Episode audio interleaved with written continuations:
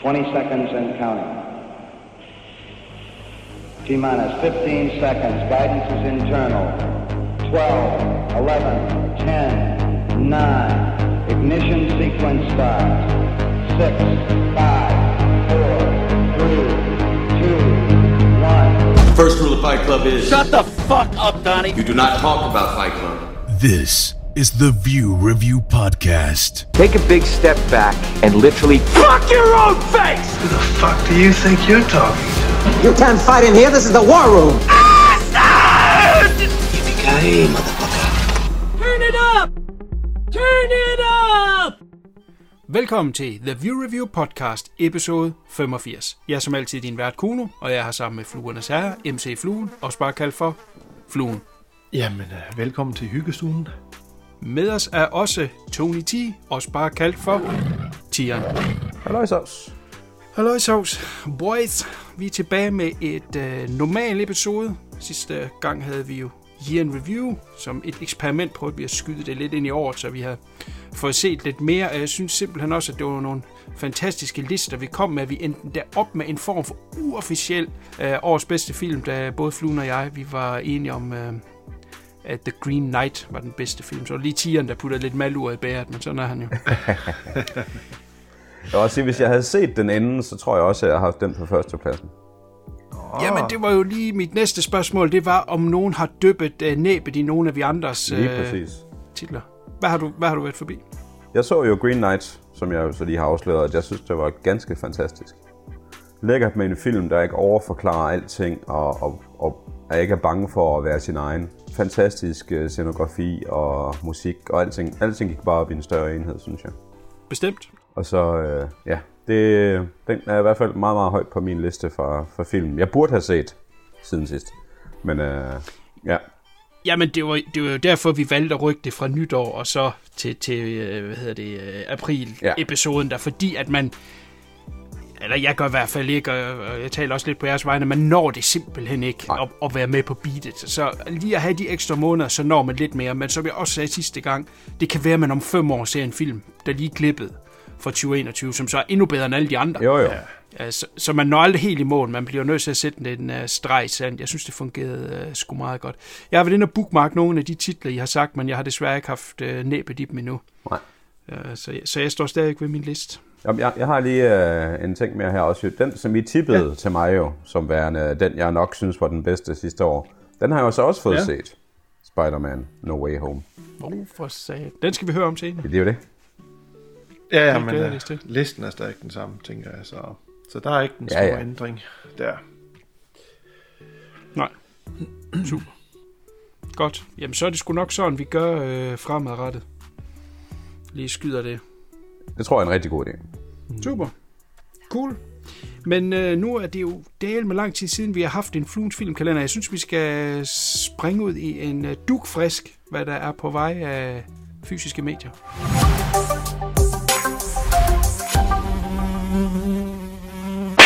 Fluens filmkalender. Det er en meget, meget øh, lille liste den her gang. Det er, jeg tror, det er et, en, øh, et par stille måneder. Uh, vi tager jo som sædvanligt i Danmark, og så tager vi USA's øh, udgivelser. Danmark, der er en, jeg synes, det var værd at tage frem. Der kommer flere, givetvis, men øh, det er du lige en, jeg synes, jeg skulle tage frem. Øh, det var Terence Hill og Bud Spencer Comedy Collection Volume 1 på Blu-ray. det, øh, det er det eneste, der er værd at tage frem øh, fra, ja, fra nu her, så slutningen af, af næste måned. Så det er en meget stille udgivelsesmåned i Danmark. Tager vi til USA, Ja, så er der trods alt lidt mere. Øh, og I skal huske, det er jo øh, titler, jeg synes, der er værd at tage frem. Der, der er selvfølgelig meget mere, der bliver udgivet, men Lawrence of Arabia i 4K øh, kommer i USA. Uh, The Northman 4K og Blu-ray. Uh, The Bridge on the River Kwai kommer vist i 4K. X, som vi alle sammen ser frem til, ved jeg, øh, kommer i 4K. Jeg tror også, den kommer på almindelig Blu-ray. Altså, det er Ty Wests nye uh, horrorfilm. Så kommer der en her, jeg aldrig har hørt om, en der hedder Gore in Venice fra 1979. Det var i hvert fald en fed titel, uanset hvad, øh, på, på, på Blu-ray. Uh, og så kommer en, som jeg, vi alle tre, tror jeg, har omtalt godt. Vi ser uh, øh, Every, Everything, Everywhere, All at Once uh, kommer også i juni uh, på 4K og Blu-ray. Morbius, hvis der er nogen, der synes, den slags er okay. Øh, 4K og Blu-ray. og The Unbearable Weight of Massive Talent, som jeg, jeg tror, vi alle tre tror, ser frem til. Øh, 4K Blu-ray. Og Edge of Sanity fra 1989 på Blu-ray. Er Arrow, der udgiver den. Lidt mere, ja. men tr- trods alt en lidt, lidt tam udgivelsesperiode. nu synes jeg, jeg hørte rygter om det på et tidspunkt, øh, og, og jeg, jeg kunne simpelthen ikke forstå det, og så har jeg aldrig fået tjekket op på det, men så fint, du lige kan aflive det. Men jeg synes, at jeg havde hørt, at uh, X først skulle komme til september. Der er en, øh, jeg har bestilt en version i Tyskland, rigtig nok for dem, der hedder Cape, Ja. Cape Light, som også har udgivet den her øh, Sadness, som jeg omtaler se- senere. Øh, men X, jeg kan ikke se nogen europæisk umiddelbart sådan øh, udgivelse ud over den der fra Tyskland i september. Så det kan godt være, at den kommer først i juni, og så øh, senere her i resten af verden. Men man kan jo altid importere den. Du kan jo altid købe den på VOG HD, og så betale dyrt om for at få den hjem. Men uh, Cape Light har udgivet en 4K-udgave, ved jeg øh, og de laver en ganske fine øh, udgivelser. Et tysk firma. Og de er, og de er fuldt usensureret øh, og med engelske øh, lydspor og engelske tekster. Ja, ja. Jeg så for øvrigt, at... Øh, jeg kan ikke huske, hvad firma det var, men det, det, det er et engelsk firma, som udgiver øh, I Spit on Your Grave på øh, 4K. Det er sådan lidt over, en overdreven titel at have på 4K. Øh, jeg, jeg er fint tilfreds med min Blu-ray. Men, men det, jeg synes, der er interessant ved det, at man måske lige skal holde sig for, øh, for øje, det er, at øh, I Spit on Your Grave, den har aldrig været udgivet i England usensureret. Nej. Og hvis man går ind på øh, BBFC's hjemmeside, som altid er en god idé, når man skal købe noget fra England, det er faktisk en rigtig god hjemmeside, til lige at tjekke, hvad, hvad er klippet og hvad er ikke klippet. Der står det simpelthen, der står titlen, og så de forskellige formater, og hvad spilletiden er der på, og om den er kommet igennem cut eller uncut. Og øh, den er altså stadigvæk registreret som værende klippet. Så, så hvis det er skal vi sige, det engelske cut, der kommer ud der på Blu-ray, så, så, eller hvad hedder det, 4K, skal man altså lige holde til for, for at den kan altså være censureret, så, så er det jo ikke mig, det er et køb. Så det er da lige Det til at have bag øret. sjovt, du lige nævner det, fordi der Candyman er lige kommet, eller er lige på trapperne til, øh, for Arrow i 4K, og der er der nemlig øh, amerikansk R-rated cut og et engelsk øh, cut, som indeholder mere gore. så det er lidt Nå. underligt. Ja. Men det er jo så, og det er jo, Arrow er jo et engelsk firma. Men, Det øh, er de. Er det, er det en amerikansk Arrow-udgivelse, eller en engelsk nej, Det Arrow-udgivelse? er en engelsk, så vidt jeg er orienteret. Okay. Ja, der, der må jeg være svar skyldig. Øh, Jeg har heller ikke sat mig så meget ind i det her. Jeg så bare, at der blev slået op med den her I Spit on Your Grave, og kunne huske, at der havde været for tidligere udgivelser, mm.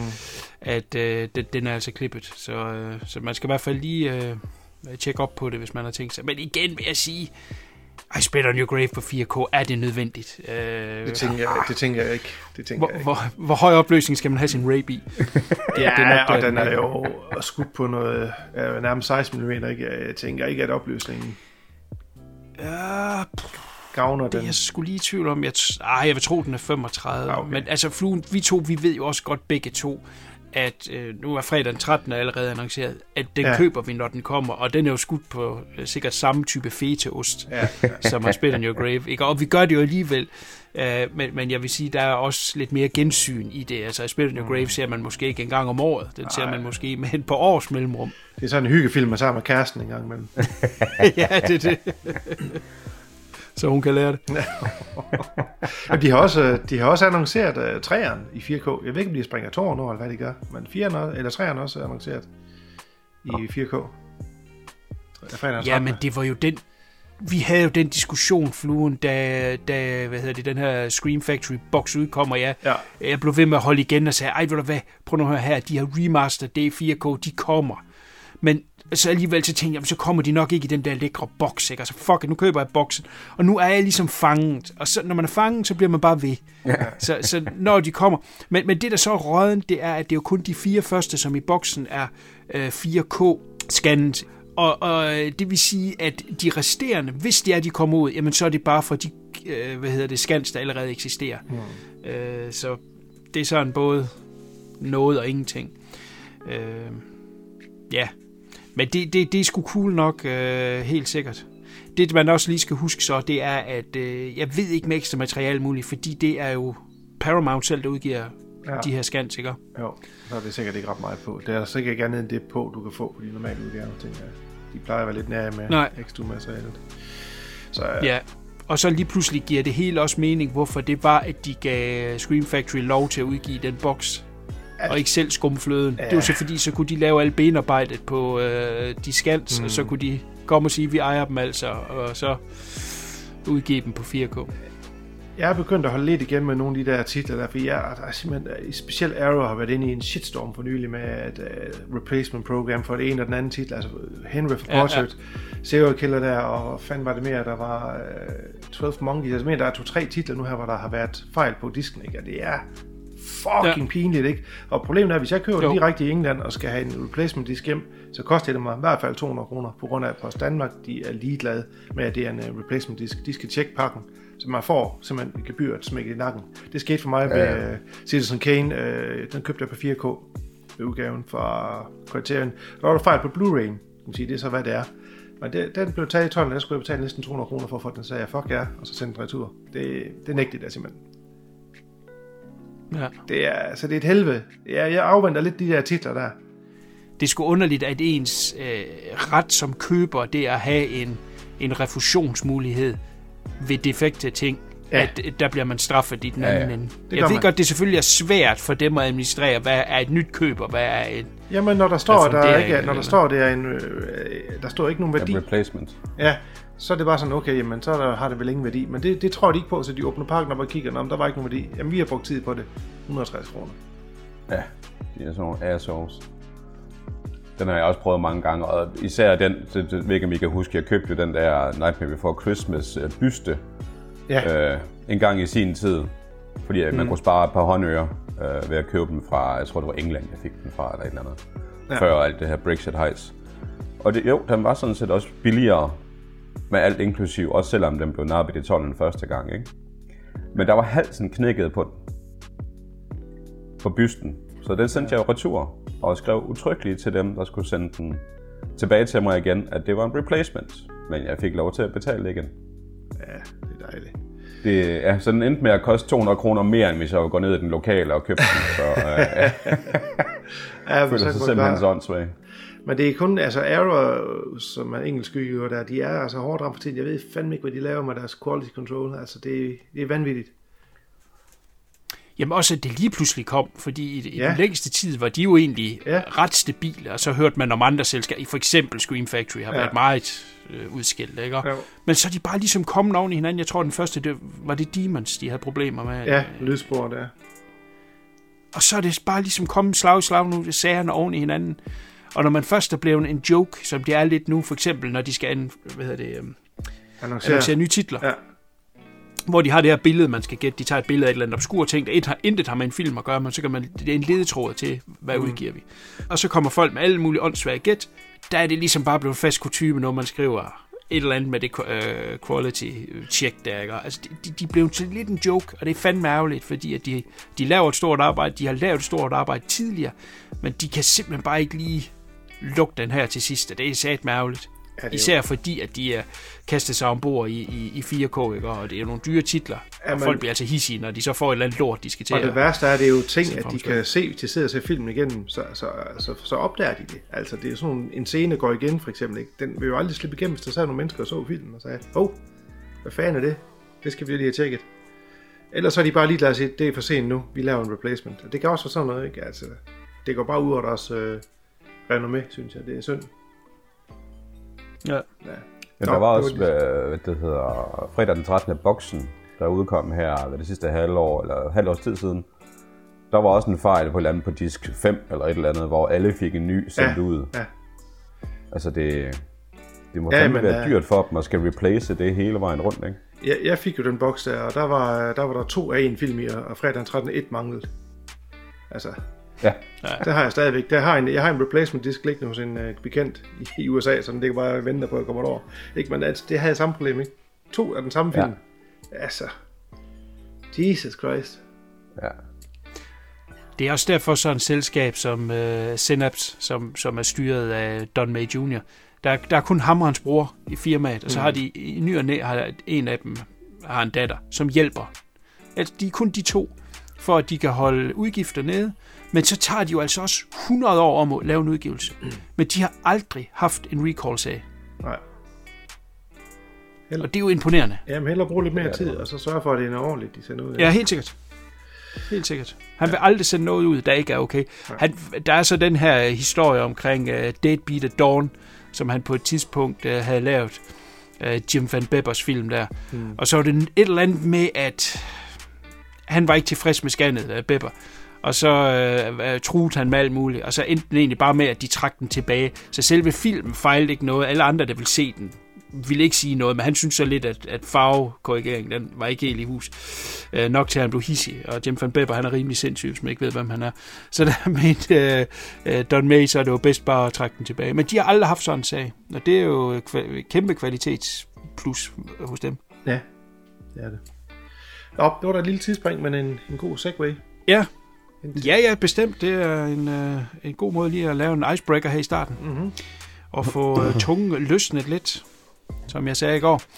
Godt, men øh, lad os øh, kaste os ud i, øh, hvad vi har set siden sidst. Øh, jeg er meget spændt på, øh, hvad I har været i. Set siden sidst. Øhm, jeg har været i en lille film, som øh, udkom sidste år. Øh, Lamb. Altså Lamp. L-A-M-B, som er det lille lam. Øh, af en instruktør, der hedder Valdimir Johansson. Nu skal jeg passe på, det er jo islandske navn, så dem kan man godt have med at slakke lidt. Så derfor nævner jeg kun én medvirkende, det er Nomi Rapace, som jeg egentlig godt kan lide. Jeg synes, hun har øh, et eller andet øh, specielt over sig. Når... Øh.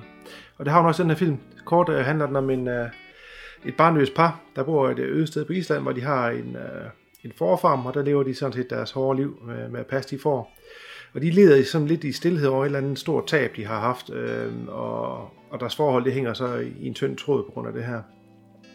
Så pludselig en øh, mørk og stormfuld aften dukker der en øh, stor skikkelse frem ude ved, øh, ude ved laden til alle forerne. Man, kan, man ser det ikke, man hører bare en, en tunge skridt, og man ser en stor skikkelse på skyggen, og, og forerne er bange. Øh, og den går så ind i laden til forerne, og der foregår noget unaturligt derinde, kan man høre. Man ser det ikke, men igen, man hører, der er et for, der bliver ja, for ulimpet. Øh, Oh. ja, så ved vi, hvad det er for en slags film. øh, så det er meget så, det, man hører kun ting, man ser ikke ret meget det her i starten. Det er sådan lidt, øh, man tænker, hvad fanden foregår der? Øh, og så går der lidt tid, og så er det de her forår, så er blevet gravid, og skal føde, og det er så her, filmen ligesom tager en, øh, en, en vending, fordi der sker sådan noget fantastisk, øh, og også lidt noget, noget unaturligt. Der bliver simpelthen født et barn med et forhoved. Øh, og det er ikke en spoiler, fordi det sker forholdsvis hurtigt i filmen, det her. Øh, og de to øh, par her, de, de tænker, at det var satans, det var da unaturligt, men som sagt, de har jo den her sorg, der hænger over sig, de er jo barnløse, så de tænker, ah, vi giver lige en chance, ser lige, hvad det her er.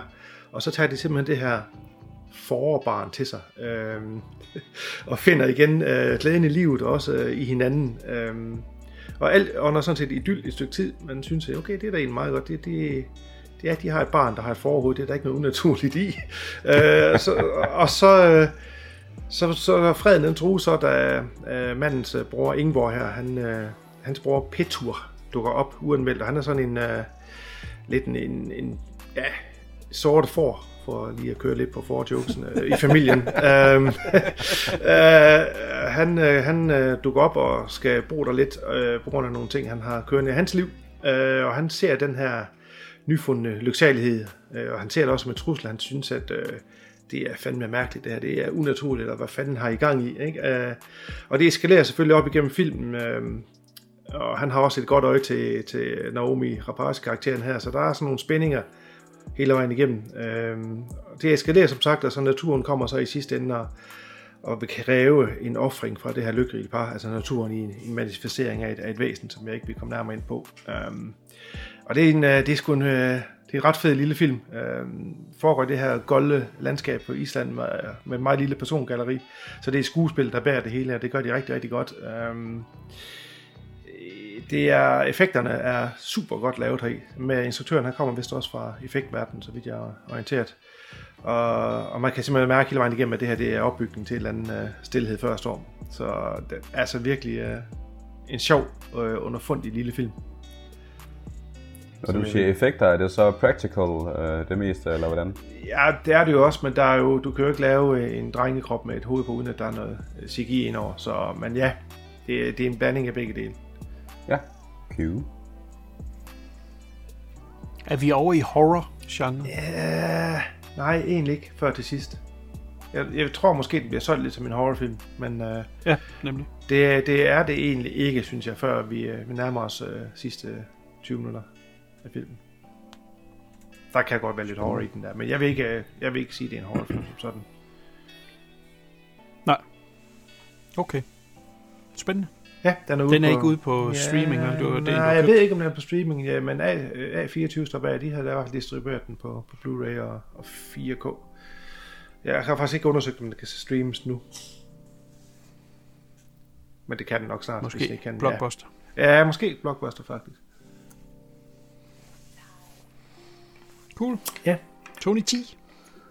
Jamen, øh, jeg har set en, øh, en julefilm, som man jo skal her, når det er ved at være forår. Ja, Jeg har set øh, Fat Man, som er instrueret af Ian og Eshom Nelms, som også har skrevet filmen. Den er fra 2020. Den ligger på Netflix i øjeblikket. Øh, det er Mel Gibson, der er i hovedrollen som The Fat Man, som jo er sådan en, hvad skal man sige, et slang eller kælenavn for julemanden også.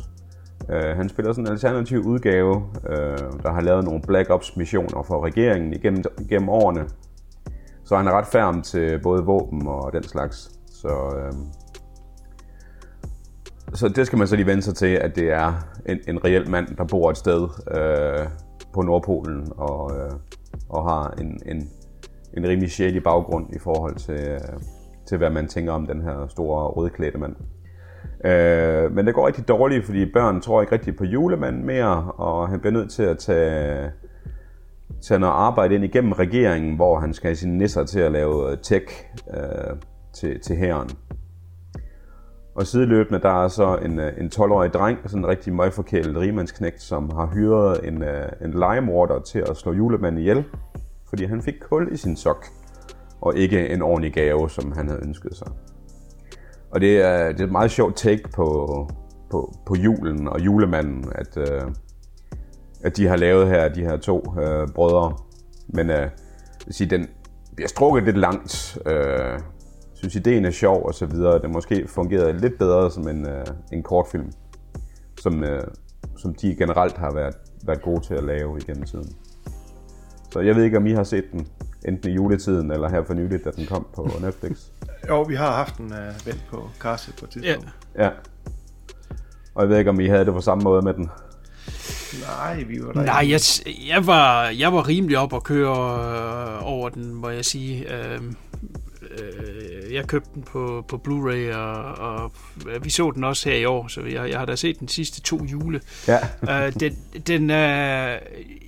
Jamen, den er jo vanvittig i, i, i dens univers, men altså, jeg synes, det er her pisseunderholdende, og jeg synes, der var flere positive ting i den. Blandt andet var det dejligt at se Mel Gibson i en hovedrolle. Ja. Uh, han har jo kørt lidt ala uh, uh, Bruce Willis, af andre årsager, det ved jeg godt. Men, men han har haft uh, en håndfuld af de her film, hvor han bare lige er med ja i vi- fem minutter. Vi kigger ind, ja, ja. Ja, ja, og, og det sgu egentlig blevet lidt træls at se på. Så, så jeg synes, det var fedt at se ham, og han giver den fuld gas, og han er jo blevet lidt gammel og lidt træt og, og gråhåret, og, og stemmen er blevet lidt mere rusten, og jeg synes, det passer rigtig godt ind i det der, Det synes jeg bestemt. øh, i den karakter, han har der. Og så synes jeg bare, det er fedt, at den går så langt ud, som den nu engang gør, og at det hele er startet af en, af en forkælet møgung. Ja. Så, så den har humor. Kunne den have taget lidt mere humor? Ja, måske, men, men jeg synes sgu stadigvæk, at den fungerer, og, og øh, med tiden tror jeg, det kan blive en lille juleklassiker. ja. Øh, Den blev ikke det store hit lige, da den kom, men den er måske også svær lige at sælge, øh, når, når vi snakker jul. Ja. Lige, at, lige at finde det rigtige ben at stå på der. Men det, jeg tror nok, den skal finde sit publikum, fordi den er så obskur. Og så, øh, så tror jeg sgu, det kunne blive, gå hen og blive en lille juleklassiker. Ja, man skal jo Det lige- ved jeg ikke, fluen. Hvad Jo, jo, jo, man skal lige huske, at ja, det- detaljer, som man lige skal nævne, er, at som sagt, den her øh, møgeunge bliver så skuffet over det her stykke kul, han får i julegave. at han hyrer den her hitman øh, til at slå ham ihjel. Og det er jo, altså, det er jo en vanvittig historie, men tænker, det, det er der ikke ret meget julet over, men alligevel er der lidt, fordi det er det her med at finde, finde juleglæden og finde øh, glæden i de ting, man har, og de ting, man får, ikke? Øh, Så jo, Ja. ja. jo, det kunne godt blive sådan en, øh, en lille lukket kreds, måske sådan en øh, ny juleklassiker, ligesom Gremlins og Home Alone, og finde sin plads sammen Ja, nemlig nok det. Ja. Ja. Så jeg var også ganske underholdt af den. Altså jeg vil sige, at jeg var også underholdt, men jeg synes måske, at den, jeg synes, den blev strukket lidt. Øh, mm. Det kan selvfølgelig godt være, at jeg bare synes, at, at, øh, at måske at præmissen var kørt lidt for langt i forhold til, ja. hvad jeg havde forventet. Men det kan godt være, at den bliver bedre ved, til næste år, eller i år, ved det her ved gensyn igen. Ja, det kan ske. Altså, ellers er det jo bare som det er. Altså, det er jo ikke øh, Ja, ja, for alle, tænker jeg. Så. Nej, nej. Ja, Nej, det er ja, det. Men jeg synes også, som, som Kuno sagde, at det var lækkert at se Mel Gibson i, i, en, i, en, i en leading role igen. Det er sat med spændende at se, hvad han kan gøre med Dødbring Våben 5. Altså, Ja, Ja, det bliver godt. Det, Det- det bliver fedt. Det, det- det, det annoncerer åh, jeg ja. allerede nu. ja, det tror jeg altså også, det gør. Det bliver fucking awesome. Ja. Nu nævnte du de to instruktører, der er uh, Nelms, man må gå ud fra, de er brødre med Ja. ja. det lidt specielle efternavn der. Jeg vil simpelthen lige slå på trum, fordi at uh, de lavede nemlig en film et par år før, der hedder Small Town Crimes. Øh, nej, Small Time Crime, ikke flertal, ental. Øh, og jeg har anmeldt den her på øh, før, men jeg vil bare lige slå på trum for den igen. Den ligger på øh, Netflix. Så en lille tight øh, crime thriller med øh, John Hawkes i hovedrollen, som den her ex-cop, der er totalt alkoholiseret af er en PI, som ligesom får den her sag, hvor han vil hvad skal man sige, øh, bevise sig selv, at han kan, og så bliver han viklet mere med ind i det her øh, kriminelle underverden, der er der i. Den hedder øh, Small Time Crime, og den ligger på Netflix. Fantastisk okay. øh, film, som var deres debutfilm, hvis jeg ikke tager meget fejl. Øh, så super film. Jo. Ja. Good. Jamen, øh, vi pakker julesagerne væk og øh, går til en anden Det ved du da ikke noget om. Nej, det er rigtigt. Ej, der er sgu nogen, der har noget hængende hele året rundt, men øh, i hvert fald for, for View Reviews øh, øh, side her, der går vi videre. Vi går videre til en anden film, der også er meget vanvittig. Øh, underlig lille film, der hedder Unhinged, som lige er kommet på øh, Netflix. Ja. Har Russell Crowe i hovedrollen som den her øh, vanvidsbilist, som øh, terroriserer den her kvinde, efter hun har dyttet af ham ved et øh, kryds, hvor hun synes, at han øh, kørte for langsomt frem, og øh, han giver hende ligesom chancen til at sige, at øh, hun bare havde en dårlig dag, og hvis hun bare lige siger undskyld, så er det i orden. Og øh, det nægter hun, fordi at hun synes jo, at hun var i sin ret til at gøre det. Og så siger han, at nu skal jeg øh, vise dig, hvad øh, meningen med en rigtig undskyldning er, og, øh, og, og hvad en dårlig dag kan være. Og det starter så det her helvede for hende, der kører over øh, resten af dagen. Øh, filmen starter egentlig med, at vi ser, at han går ind og myrder hans øh, ekskone og hendes øh, nye mand, og springer deres hus i luften. Så vi ved godt, at han er en sick fuck til at starte med. Øh, og han er så også efterlyst, og det, det er så dagen efter alt det her, det øh, spænder af. Det er en film, som øh, jeg vil sige har plusser og minuser. Øh, det helt store plus, det er, at den starter lige på. Foruden den her startscene, som jeg siger, hvor vi ser, at han slår ekskonen og, og, og den nye mand ihjel, så bliver vi hurtigt introduceret for den her øh, mor, øh, spillet af en, der hedder Karen Pistorius. Håber, jeg udtaler det rigtigt.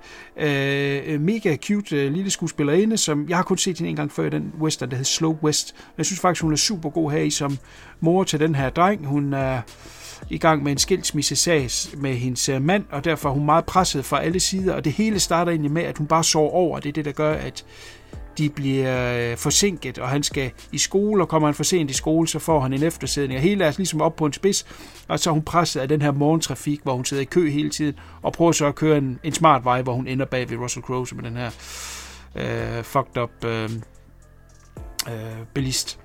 Og så øh, kører de derfra, og de tror, at nu de sluppet med med ham, men han bliver så ved med at dukke op, og det jeg egentlig godt kan lide ved den, det er, at den er så meget lige på med det samme, altså der er ikke noget med, og det lyder negativt lige når jeg siger det, er, at der ikke er noget opbygning. Men det er ikke at, oh, nu går han lige bag ved hende. Hvad kan det måtte blive?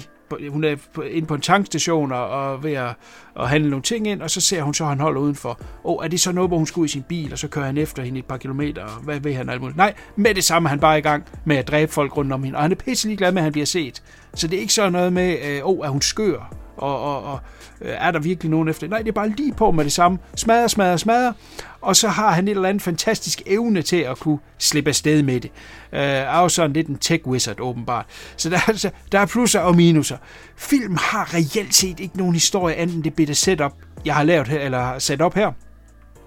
At han vil øh, bevise hende, hvad det er at have en dårlig dag, og så vil han have en undskyldning, som hun så skal mene.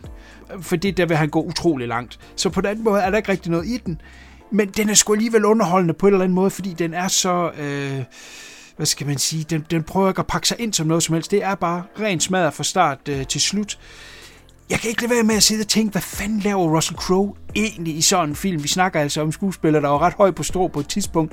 Han er sådan lidt falden fra noget øh, successivt med, at han bliver tykkere og tykkere, han er meget tyk og fedtet og varmel i den her film. Øh, jeg, ved, jeg, jeg ved ikke helt, hvad vejen tilbage for Russell Crowe er. Det er måske uh, Gladiator 2, som de snakker om jeg begyndte at sidde og se den sammen med konen. Hun fandt så hurtigt ud af, at den var for voldsom til hende. Da jeg så fortalte hende om den dagen efter, det allerførste hun sagde, det var, hvad laver Russell Crowe dog i sådan en film? Hvilket er sjovt nok det samme, jeg tænkte, da den var slut. øh, det, det er sgu lidt sjovt. Men øh, mega voldelig. Øh, så man skal være over i, i den der ende af genren, for at man kan lide den. Den er meget flot lavet den er nok lige så hurtigt glemt, som den er set, men jeg var underholdt, da jeg så den, og det er så lige lidt svært at, at, at sige noget negativt så, fordi jeg var jo underholdende i den, øh, underholdt i den halvanden time, jeg så den. Og den er på Netflix, så det er jo lige til at hoppe i. Øh, filmen blev et øh, mindre hit øh, af, øh, skal man sige, ulykkelige årsager, fordi det, der skete, det var, at øh, under covid-19-nedlukningerne i Amerika lukkede alle biografer selvfølgelig, og de åbnede så lige så stille op, og der var de fleste filmselskaber lidt tøvende med at smide film ud. Det var meget reruns, der kom. Og der var, nu kan jeg ikke huske, hvad filmselskab der står bag den her, men det første film, der kom ud og fik som premiere, vil du ind se en ny film i biografen, se en premiere, det var Unhinged. Og det vil sige, at den kom ud i små 2.000 biografer i Amerika. Du kunne vælge at gå ind og se film du har set før, måske allerede er på streamingtjenester eller på din hylde derhjemme, eller hvis du vil se en ny, så er det unhinged. Så den blev ligesom automatisk et hit, så det er selvfølgelig meget heldigt for dem. Ja, en film om road rage, øh, som giver den, og undskyld ponden, øh, max gas. Er der nogen, der har været i den? Ja, ja. jeg faldt i søvn, så jeg så den aldrig færdig. okay. så meget var der heller ikke gang i den. Nej. Ej, som du selv er inde på, så den mangler altså noget historie, og, og at man skal holde, holde med de her øh, karakterer og deres familie omkring, som han jo så kommer til at terrorisere også i løbet af filmen. Øh, ja. Jeg har lidt svært ved, ved hele præmissen. Ja, præmissen er sådan set fin nok, og, og skal man sige, underholdende nok, og han, så, han giver den sgu gas. Men ja, men ja der er ikke så meget kød på. Det behøver nej, nej, selvfølgelig nej. heller ikke altid at være, øh, for at man underholdt. Jeg var sgu også fint underholdt, da jeg så den. Men øh, ja. faktisk, da vi, skulle, vi snakkede om, hvad vi skulle have med den her gang, der havde jeg fuldstændig glemt, at jeg havde set den. Det var først nu, du siger det, at, øh, at den lige kommer op igen. Så, så, ja. så ja, ja. Jeg synes, han gør det fantastisk som sådan en, en, en, en total psycho, men... Øh, jo, bestemt. Hans accent, den kommer og går så lidt, men, men ja, ja. Øh, der er han måske så lovlig undskyld, han er trods alt australier. Men, men det er måske forventning, lige når man tænker, at det er Russell Crowe. Oh, så må der skulle være et eller andet i det, ikke? Jo.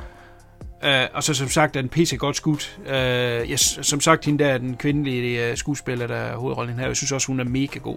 Ja. Uh, så, så, så den er sådan teknisk på et højt niveau, skuespiller på et højt niveau, men manuskriptet kan bare stå bag på et frimærk. Ja. Uh, og, og det er sådan lidt en sjov fornemmelse bagefter. Men igen, jeg var underholdt. Jeg har svært ved lige at sige noget negativt om den, men jeg anbefaler den kun til folk, der godt kan lide øh, en smadre smadre film ja. på 90 minutter.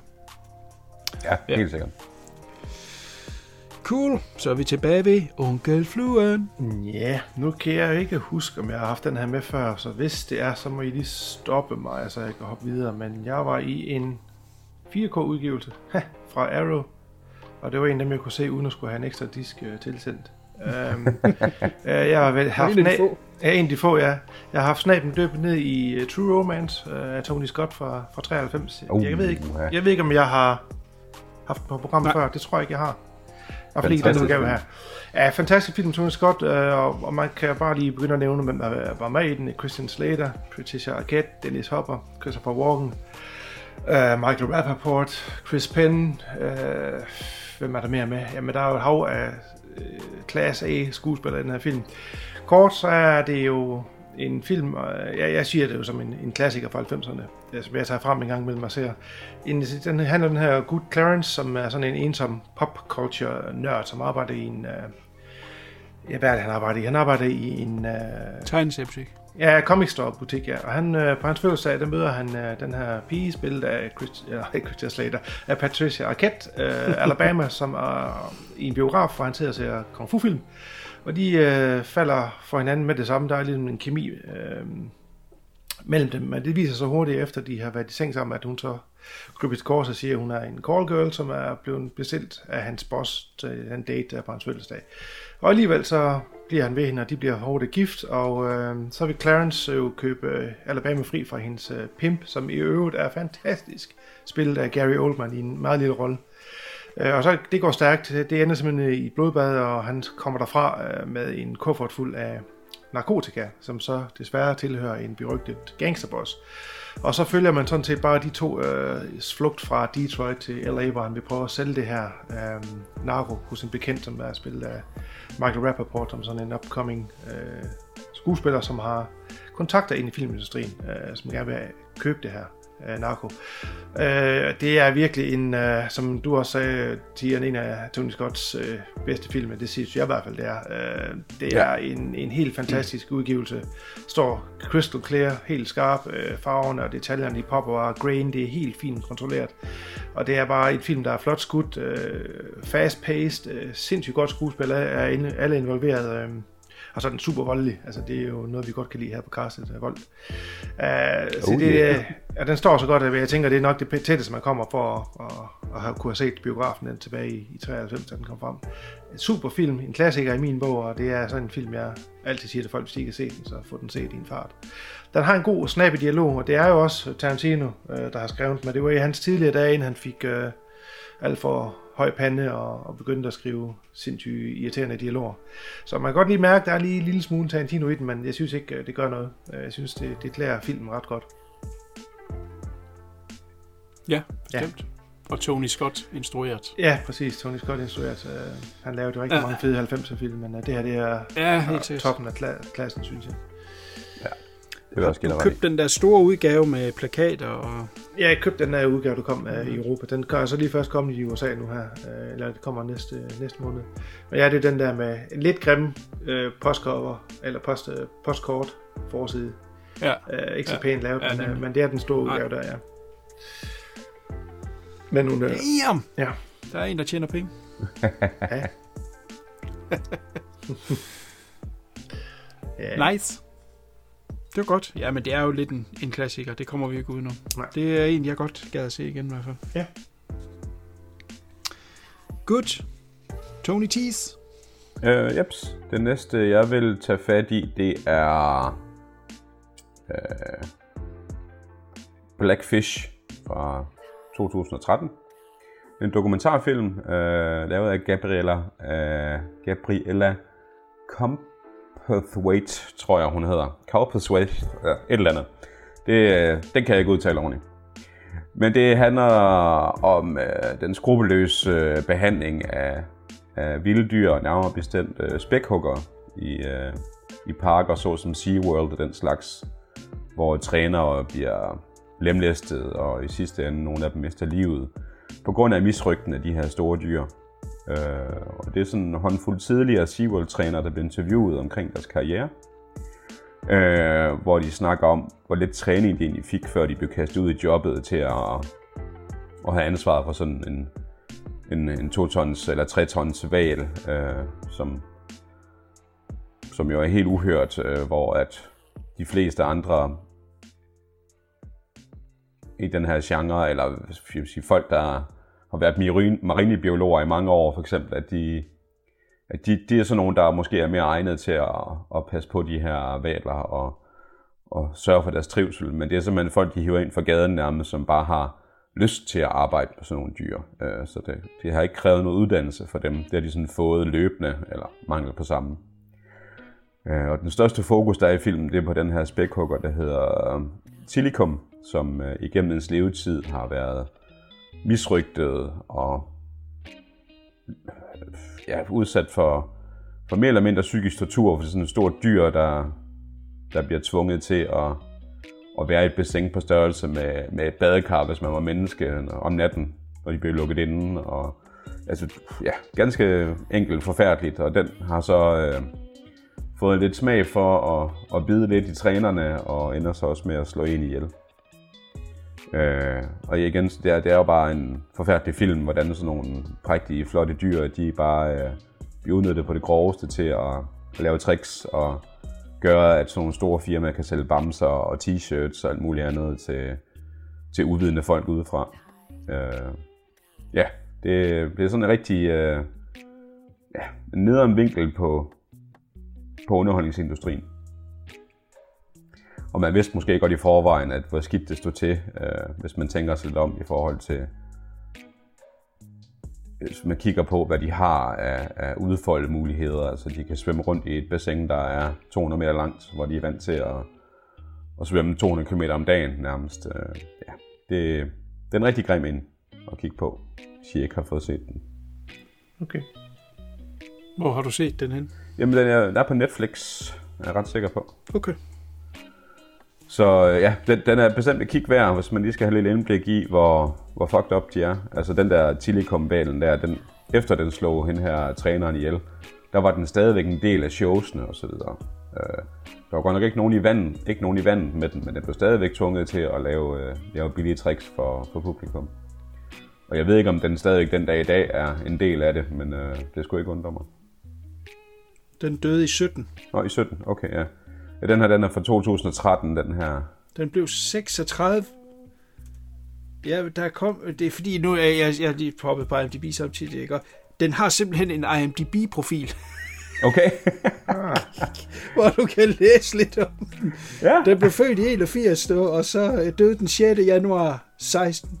okay. Og den er for uden Blackfish, der har han været med i en anden dokumentar, som simpelthen bare hedder Tillicum Has Died for 17. Okay. Jamen, det har jeg så ikke fået set. Men uh, ja. Crazy nok. Kæft, du ja. Voldsvært. Nå. Jamen, øh, spændende. Så man sige, altid godt med lidt øh, dokumentar indover. Ja, men lige præcis. Den er, jeg synes, den er bestemt et kig værd. Hvis man kan holde til den slags. Ja, ja, det er rigtigt. Man får altid lidt dårlig smag i munden med sådan noget der. Det gør man i hvert fald. Men jeg kan også se, at den får en vanvittig øh, rating ind på IMDb på over 8, 8,1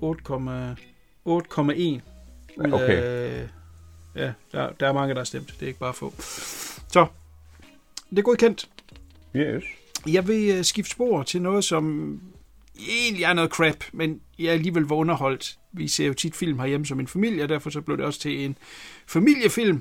Og vi så en, der hed Journey 2, The Mysterious Island. Og det er en øh, eventyrfilm, som er med Dwayne Johnson. Så kan man næsten regne ud, at det foregår i eller omkring en jungle. Ja. Derudover øh, Michael Caine i Hopla. Og så min helt store held, Louis Guzman. Øh, vi skal nok vende tilbage til Louis Guzman igen lige om lidt. Og så øh, Vanessa Hudgens, som er øh, presset ned i en eller anden form for Lara Croft kostyme. Så det var dejligt at kigge på. Anywho, det handler om øh, den her dreng, som... Altså nu hedder den Journey 2, der findes også en Journey 1, som kom øh, nogle år før, jeg tror det var 08, som hed Journey to the Center of the Earth, som var sådan en øh, af de her 3D-film, de der det kom ud, og havde Brandon Fraser i hovedrollen. Og hans søn, altså ham der spiller hovedrollen øh, i den her, og hans, øh, han har så fået en ny papfar, det er så Dwayne Johnson. Og øh, han har så opsnappet et eller andet signal ud fra junglen af, på, eller fra en, en mystisk ø, det er sådan der, som er beskrevet i en af Jules Verne's bøger. Og så øh, er han overbevist om, at han kan finde den her øh, bedstefar ved at rejse ud og finde den her ø. Og det er så egentlig det, det starter med. Så kommer de ud på den her ø, og så viser det sig, at alle de historier, som Jules Verne har skrevet i hans forskellige bøger, det er alt sammen noget, der er ude på den ø. Øh, øh, som så kommer op af vandet, og så er den frem nogle år, og så forsvinder den ned i vandet igen, ligesom Atlantis. Atlantis er også på øen. Øh, og så skal de slippe væk derfra. Det er simpelthen bare en eventyr øh, i junglen øh, film igen med, med Dwayne Johnson. alle kan være med, ikke? Og det er jo lidt en børnefilm, ikke? Men den har altså bare noget humor, ikke? Og så igen med Michael Caine i, hoved, øh, i, i topform, øh, som den her øh, gammel øh, eventyr, som bare er, er, er mavesur og kører hele tiden på øh, Dwayne Johnson, og det er sagt med sjovt. Og så som sagt Louis Guzman, som er hold kæft, han kan være sjov, ikke? Og han er bare pisse sjov i den her. På et tidspunkt, der er de fanget inde i... Øh, øh, ude i junglen, der, der står sådan en kæmpe øjelorp, skal til at spise dem, og så siger han, øh, jeg håber, den kan lide mad, der lige har skidt i bukserne. så det er sådan humor i øh, det, det, ja, jeg kunne ikke lade med at grine, og børnene kunne også godt lide. Den er også ligesom et lavet som en 3D-film. Den er tilbage fra 2012. Og det vil sige, når man ser serien på 2D, så er der altså nogle skud, der er lidt skøre, at vi skal have ting ind i hovedet hele tiden. Der er en åndssvag scene på et tidspunkt, hvor øh, Dwayne Johnson han står og, og, og hvad hedder det, spænder hans pecs på, på skift, og så skal Louis Guzman stå og kaste bær ind på dem, så de bouncer væk. Øh, og så prøve at gribe dem med munden. Ja, det giver ingen mening, det gør det heller ikke i filmen, men man kan ikke lade være med at grine. Og det er så selvfølgelig skudt sådan, at de flyver hen mod kameraet og ud mod os, og det er sikkert set fedt ud i, i 3D. Øh, I 2D øh, knap så meget. Men hvis man gerne vil se en, en lille sjov øh, familiefilm, hvor børnene de er underholdt af eventyret, og vi voksne kan være med på nogle af de jokes, der er. Og som sagt, Louis Guzman er sjov, Michael Caine er i top for, øh, Dwayne Johnson er også god deri. Og så er der også lidt at kigge på med Vanessa Hudgens. Så uh, synes jeg helt klart, at Journey 2, som ligger på HBO, er et kig værd. Uh, jeg var i hvert fald uh, underholdt. Bestemt. Men, men sjovt med, at han altid skal i junglen. Det må også snart gå op for ham selv, at det, det vil se lidt åndssvagt ud. Jeg tror bare, han har embraced det nu. Ja, ja. ja jeg, ved, jeg går ikke ud fra, at det er noget, I har været i. Nej. Men, øh... Nej, jeg har set, den ligger der, men øh, hoppet, har hoppet videre hver gang. Ja, gør det, fordi ja, det er noget, man skal se med nogle, nogle små børn, og din uh, datter er alt for stor til det. det, er det. Men fluen kunne godt uh, hoppe i den med hans børn en dag. Måske. Så det var en lille en, om det er et recommend eller ej, det må man selv om, men den er i hvert fald sjov. Og, og hvis man er fan af, af Louis Guzman, så er han, uh, så er han virkelig sjov den her. Guzman. Hvem er ikke, hvem er ikke fan af ham? Guzman. Ja. Jeg kan tease med, at der kommer mere Guzman. Åh, oh, senere. Ja, ja, ja, sådan er det. Godt. Så er vi tilbage ved øh, fluen. Yes, vi skal jo til en, øh, ja, det er vel en taiwanesisk øh, splatterfest-film, der hedder The Sadness øh, fra sidste år, fra 2021. Så øh, er der en first times director, der hedder Rob Jabas. Øh, jeg kan ikke huske, om han er kanadier, det tror jeg, han er. Øh, det er en film, der har sådan lidt... Øh, en sjov øh, development her. Der er en rig mand åbenbart i Taiwan, som vi har lavet en zombiefilm. Øh, og så vi ham der Rob Jabba, som instruktøren skulle skrive den, og så røg de lige pludselig ind i en øh, coronapandemi, og så måtte de sådan ligesom øh, sætte det hele i bureau, og så der ændrede filmen sig lidt til at, at have nogle toner af, hvad der egentlig er sket og før og efter øh, coronapandemien. Øh, og det kan godt ses i filmen. Den tegner sådan et, et billede af, hvordan folk øh, de var skeptiske og ligeglade med det i starten, ikke? og så efter noget tid, når det har havet øh, virusen af på år, så så har vi så den her frustrerede nation og en regering, som ikke er helt forberedt så godt nok på, når, når det så endelig går, går amok. Og det er det, der sker i den her film, at øh, den virus, at den får folk lige pludselig til at... Øh, altså, det er, ikke, det er jo ikke en zombiefilm per se, det er folk, der bliver sindssyge. Øh, de bliver den værste version af sig selv, det er nok den nemmeste måde at, at beskrive det på. De, øh, alle de tanker, man har gjort sig, alle de ting, man har kunne tænke sig at gøre ved folk, eller sige til folk, eller opføre sig på, man aldrig har gjort det, fordi man har, man har pli, og man har empati for andre, det, det forsvinder. Så det, det er alle, alle knep, det gælder. Så det, det, der får dem til at foregå i gaderne, det er fuldstændig vanvittigt. Øh, ifølge vi følger det her par, som øh, bliver adskilt, fordi hun skal på arbejde, og han skal noget andet, han skal ud af morgenmad, og så bliver de splittet ad på grund af alt det her, der sker lige pludselig, og så skal de så mødes igen. Det er ikke en historie, som vi ikke har set før. Det er bare det, der foregår omkring den, øh, øh, som gør den vanvittig. Den er fuldstændig sindssyg øh, gårdmæssigt. Der er, der er ikke noget, man ikke tør vise. Altså om det er kvinder, om det er spædbørn eller folk i rullestol, så er der altså ikke nogen, der er fredet i den her film. Øh, rigtig fede praktiske effekter. Selvfølgelig er der noget CGI indover, det kan man godt se, men det er minimalt. Det er praktiske effekter, det meste af det. Øh, skuespillet er faktisk også i top. Øh, og det er jo måske en, et, et vigtigt punkt i en film, som bare handler om splatter, at der også er noget andet at komme efter. Øh, og hvorfor hedder den så The Sadness? Det er jo sådan lidt en, måske en reference til, hvordan folk de har haft det her de sidste to-tre år. Men også fordi man ser, at den her virus gør, at folk, øh, der er sådan en scene i en undergrund, hvor, hvor det går for Jan Vog, der er en mand, der, der begynder at stabe alle folk. Øh, lige inden han går amok og tager kniven frem, der er der sådan en tårer, der triller ned af hans kind. Men han ved, nu skal, indtil at nu skal han til at gøre noget rigtig, rigtig skidt. Og så begynder han at græde, og så går de amok. Så det er en fed lille detalje med, at øh, de kan mærke, at nu, øh, nu mister de kontrollen. Øh, som sagt, den er sindssygt rigtig god gård, og den er fuld knald på fra, fra start til slut faktisk. Øh, jeg synes virkelig, den er underholdende. Og det er ikke en zombiefilm sådan. Det er folk, der, der kan tale, folk, der kan normalt, øh, agere normalt, øh, bruge våben, øh, køre og sådan ting. Så det er bare folk, der er blevet spændt med en virus, som gør dem fuldstændig vanvittige i hovedet.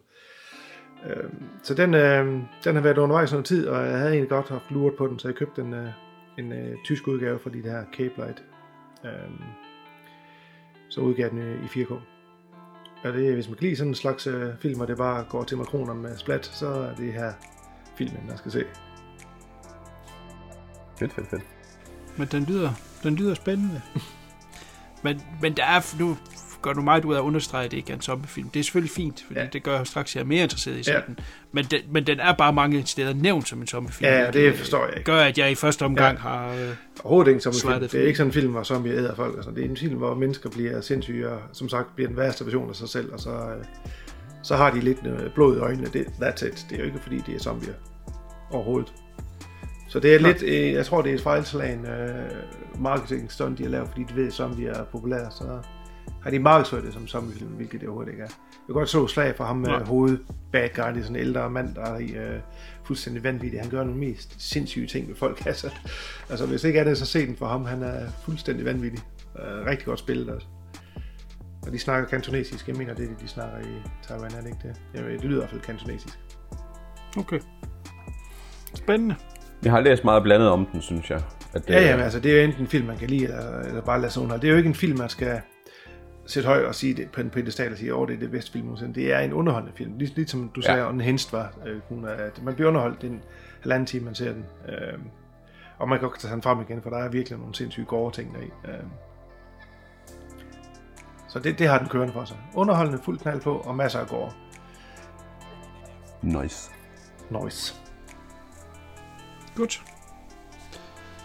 Jeg vil hoppe videre til en film, som jeg egentlig ikke helt kan forstå, hvorfor jeg så det, jeg har set Så er det jo. Jeg har set en uh, shitty action thriller, der hedder Cop Shop, som er på noget streaming, men jeg kan, sgu, jeg kan ikke huske, hvor det er. Det kan godt være, det er Viaplay. Uh, jeg har Frank Grillo og Jared Butler i hovedrollen, og jeg har det meget svært ved Jared Butler, og jeg kan egentlig ikke helt forstå, hvorfor jeg valgte at se den. Men øh, det er også lige meget. Vi følger den her conman, som er på flugt og øh, vælger at lade sig anholde. Øh, han øh, overfalder en betjent, så han kan blive anholdt og komme i et lokalt fængsel, fordi at der er den her her af legemorder, der er efter ham. Vi ser så den ene, det er så Jared Butler, kommer også ind i det her fængsel, og de er øh, ved siden af hinanden i hver deres celle, og der er noget dialog der, hvor vi ligesom lærer øh, dem lidt at kende. Vi ved, øh, hvad det er ham kornmanden, han har gjort. Han har stjålet nogle penge for de forkerte folk. Og øh, ham er han er så efter ham, Jared Butler, altså den her legemorder, som så skal slå ham ihjel. Og så kommer der en øh, tredje legemorder, som så øh, er, hvad skal man sige, er ude for fængslet, og ligesom prøver at bryde ind til dem. Mellem dem, der står der så den her kvindelige øh, øh politibetjent, som så øh, egentlig skal beskytte de her fanger og øh, forhåbentlig stoppe den anden legemorder. Så hun låser sig ind i, i øh, hvad kalder man sådan noget, øh, gang, hvor, hvor cellerne er, og der kan man simpelthen ikke komme ind.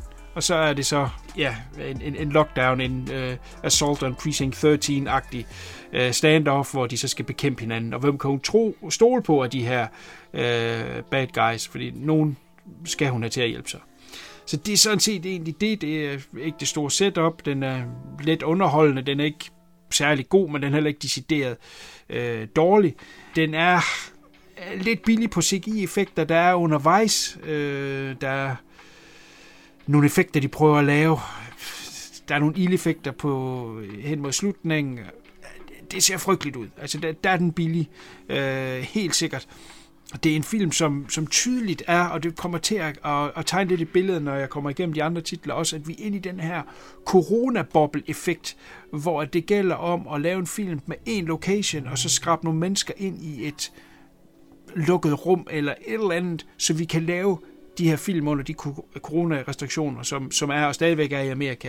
De er jo noget hårdere ramt end vi er. Og, og, og der er simpelthen den periode, gør, at nu kommer de dryppende ud af alle de her coronafilm.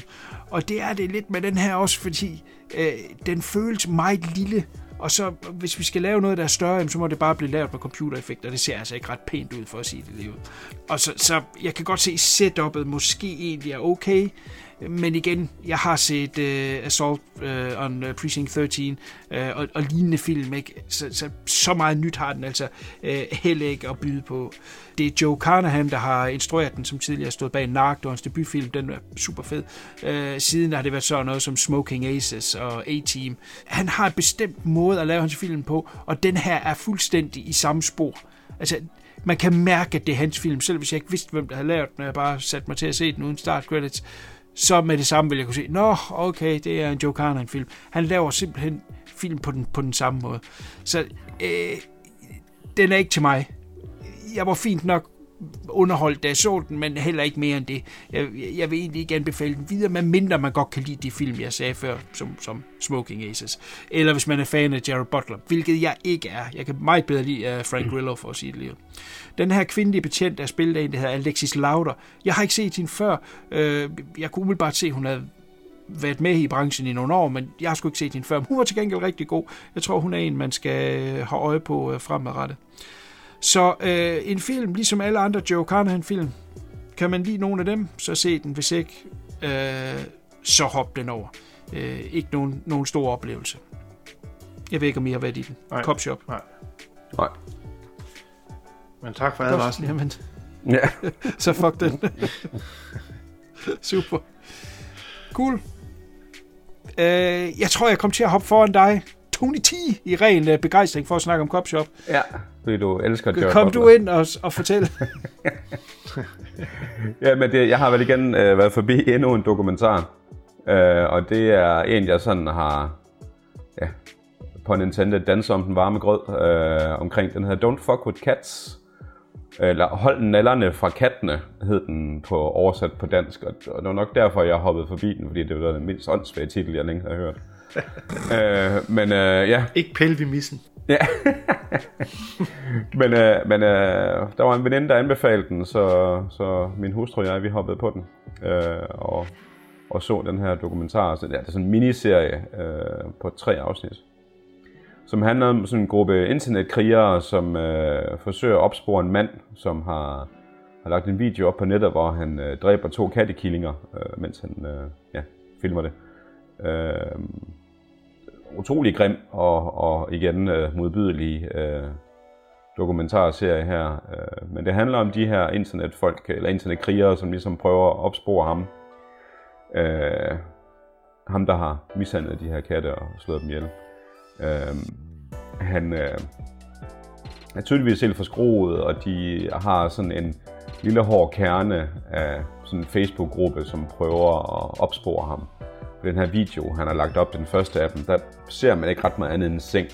Der er så sådan en, en ulvelagen på, eller tæppe på, som de så prøver at opspore, hvor de bliver lavet henne, og prøver at sådan frame for frame gå igennem og se, hvordan stikkontakterne ser ud, for at finde ud af, hvilken landsdel man er i, og så De er så meget minutiøse med deres fremgangsmåder, og utrolig dygtige til det også.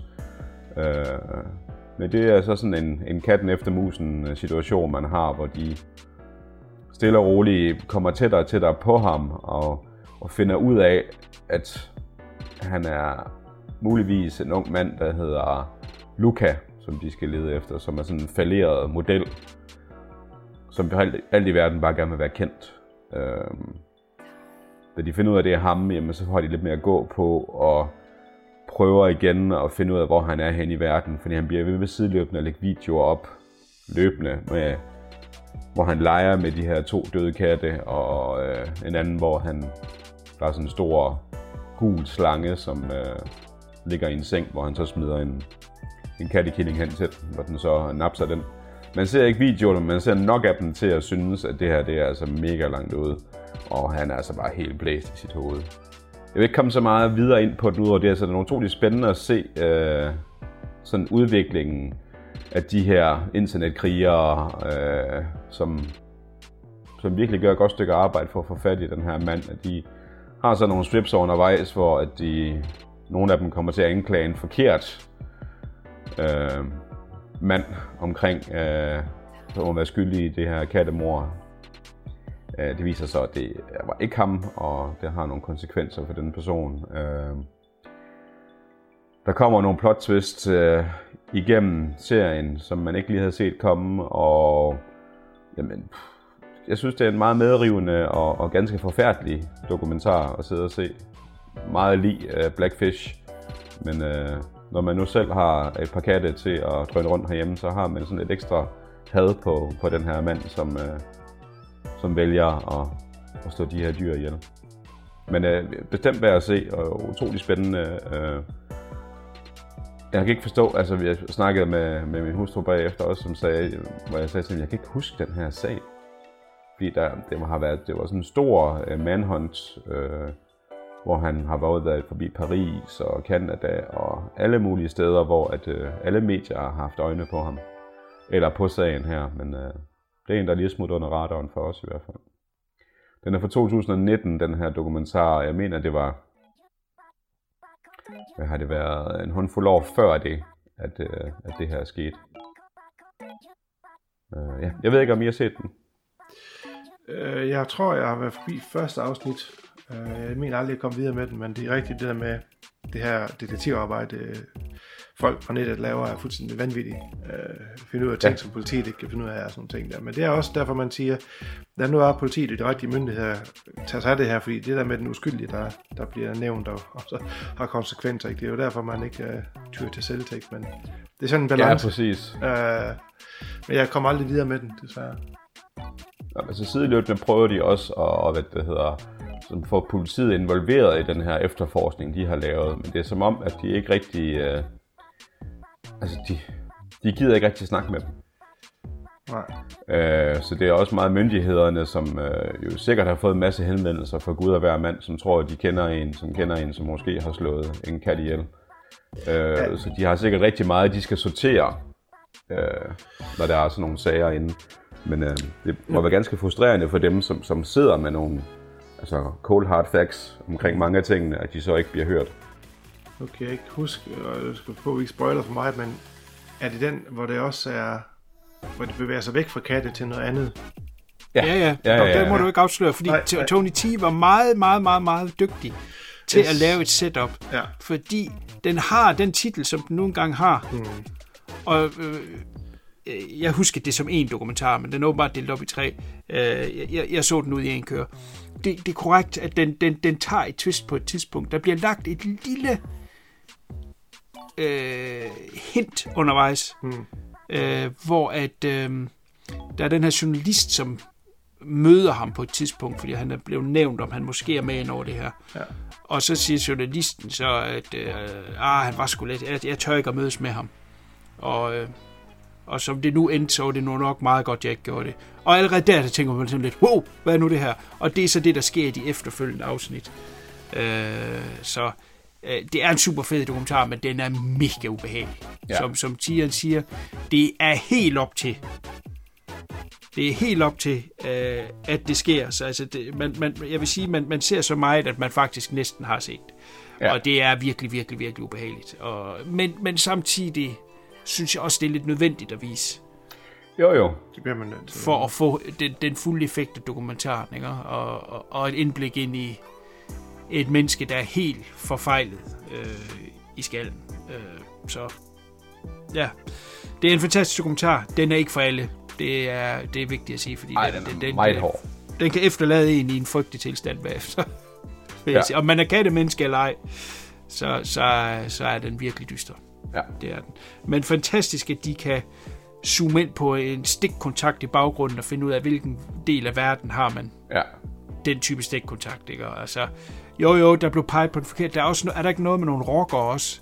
Som nogle selvtid, selv, Tex Rocker, der også er ude. Jo, men der er sådan noget, det er sådan noget øh, ekstrem form for dyrenes beskyttelse, eller sådan noget, et program, Ja, der har været ja. i, uh, i Canada eller USA, hvor det er sådan nogle bikere, der tager rundt og der, der konfronter folk, som mishandler deres dyr. Uh, de er også ind over, og der, ja, det ryger også fuldstændig af sporene, der, når de kommer ind over. Fuldstændig. Så ja. ja. Men der er ligesom de der hovedkræfter, vi følger i dokumentaren, som, som i godsøjne er de seje. Det er dem, der ikke helt træder ved siden af, og ligesom holder det så Ja. sobert, som de nu engang kan. Ja, ja, men det er en fantastisk dokumentar. Jeg mener altså, jeg har anmeldt den før her øh, tidligere. Tror jeg også. Ja. Tror jeg også. ja. Cool. Godt, nu fik jeg jo øh, fucket øh, rækkefølgen lidt op, men hvis jeg ikke tager helt fejl, så er det fluen, der er på nu. Ja, vi kan også bare starte forfra. Nu når du har fucket det her. Nå, helt fra, okay. Ja. Velkommen, Velkommen til. Nej, øh, jeg vil lige tage en hurtig titel, øh, som er en alle nok har set, men det her er fra et øh, 4K boxset. Øh, Jeg har set Indiana Jones and the Last Crusade. Hvad er det for en? Den har jeg aldrig hørt om. Ja, nej, okay. Um, det er jo også en af en klassiker i min bog i hvert fald med altså virkelig fantastisk film med historien af Steven Spielberg med Harrison Ford og Sean Connery. Uh, jeg vil ikke gå så meget i den, fordi jeg tænker, det er en film alle nok alle har set. Uh, jamen den har jo Burde i hvert fald. Ja, det, det er øh, som sagt en del af den her 4K. Indiana Jones uh, kom ud i 4K uh, med alle fire film i. Uh, den har et fantastisk uh, billede, som, som, som forventet uh, ganske organisk. Det sp- hele springer frem i 4K. Der er ikke så meget andet at sige om filmen, ikke? Den har hjerte, humor og masser af nazister, og Sean Connery, han er helt suveræn i den her film, som uh, så Indiana Jones' far. Uh, nogle af effekterne, de optiske effekter, er desværre ikke blevet bedre i 4K, uh, øh, men det er jo nok på grund af, at da den kom frem, filmen var de heller ikke specielt gode. Der er nogle, nogle rigtig grove effekter i den her film, som uh, ikke er aged well, og ikke ser synderligt bedre ud i 4K, men nu udover det, så, så står den helt fantastisk, øh, og altid rar at finde frem. Det er, det er en fed film. Jeg synes, den, øh, det er en bedre de bedre Jones film. Absolut. Absolut. Så jeg vil ikke bruge så meget mere tid på den, anden lige nævne, at øh, den er i 4K, og den står helt, helt fantastisk. Var det ikke nærmest det sidste, Sean Connery lavede, som var godt? Jo, det var det vel. Uh, prøver du at sige, at uh, A League of Extraordinary Gentlemen ikke var god, eller hvad? Det var den, det var den ikke, nej. Det er lige præcis det. Hvor satan det. Uh, fluen, hvad, hvad står sådan fedt i? Og det kan jeg sgu ikke huske. Det var ja, det er lang siden, jeg Du købte skider jo også penge åbenbart, men den lyder meget dyr i mine ører. Det er lang siden, jeg købte den, så den har jo stået, øh, stået længe på, øh, skal vi se, Indiana Jones. Jeg kan da lige prøve at finde den. I kan lige snakke lidt videre her. Ja, men altså det er sådan, nu er de lige ved at, at sige, at, at, at de er på trapperne med den næste, er måske lige overdrive, ikke? Ja, okay, men jeg har sådan lidt, og så køb sådan en sæt, og så, øh, en, en, så kommer der til at stå en ved siden af. Ja. Jeg ved ikke, skal man vente, til man har alle altså, fem? Cool Shop har den til 6,99. Det er en forholdsvis dyr en. okay. Men, men ja, du kommer Ja, nok til at vente et, et par år nu, før der, der er en komplet boks med femeren. Ja, præcis. Ja. Ja. Ja. Og vent nu at se, det kan jo være den lige så shitty som 4'eren, så behøver man jo ikke at købe den. Nej, Hov, hov, hov. Tony T. Skal noget. vi til igennem det igen? Ikke noget ondt over om fire. For s- Nej! Den er absolut underholdende og acceptabel.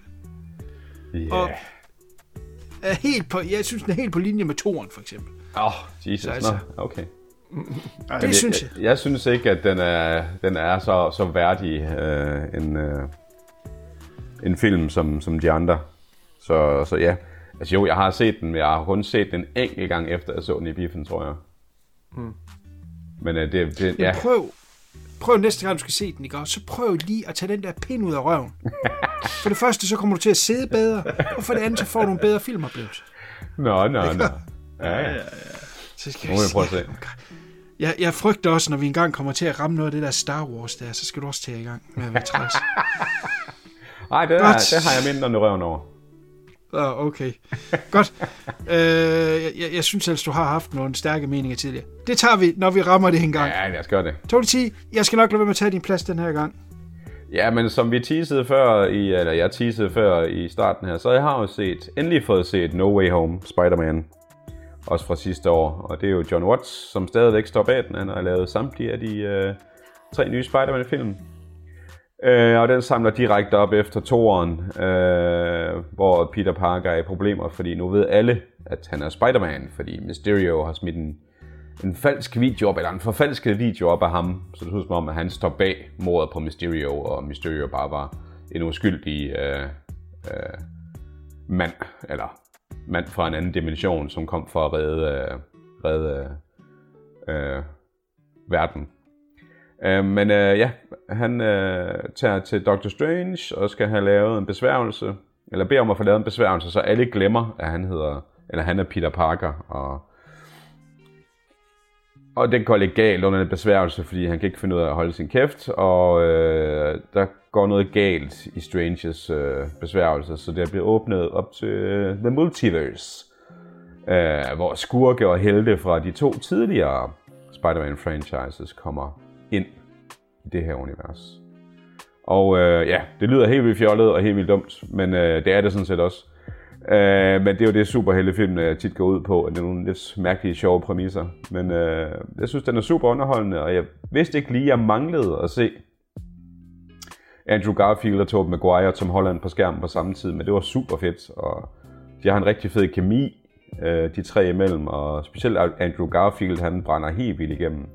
Og han er egentlig min, min mindst likable uh, Spider-Man. Øh, jeg er ikke så pjattet med hans uh, portræt.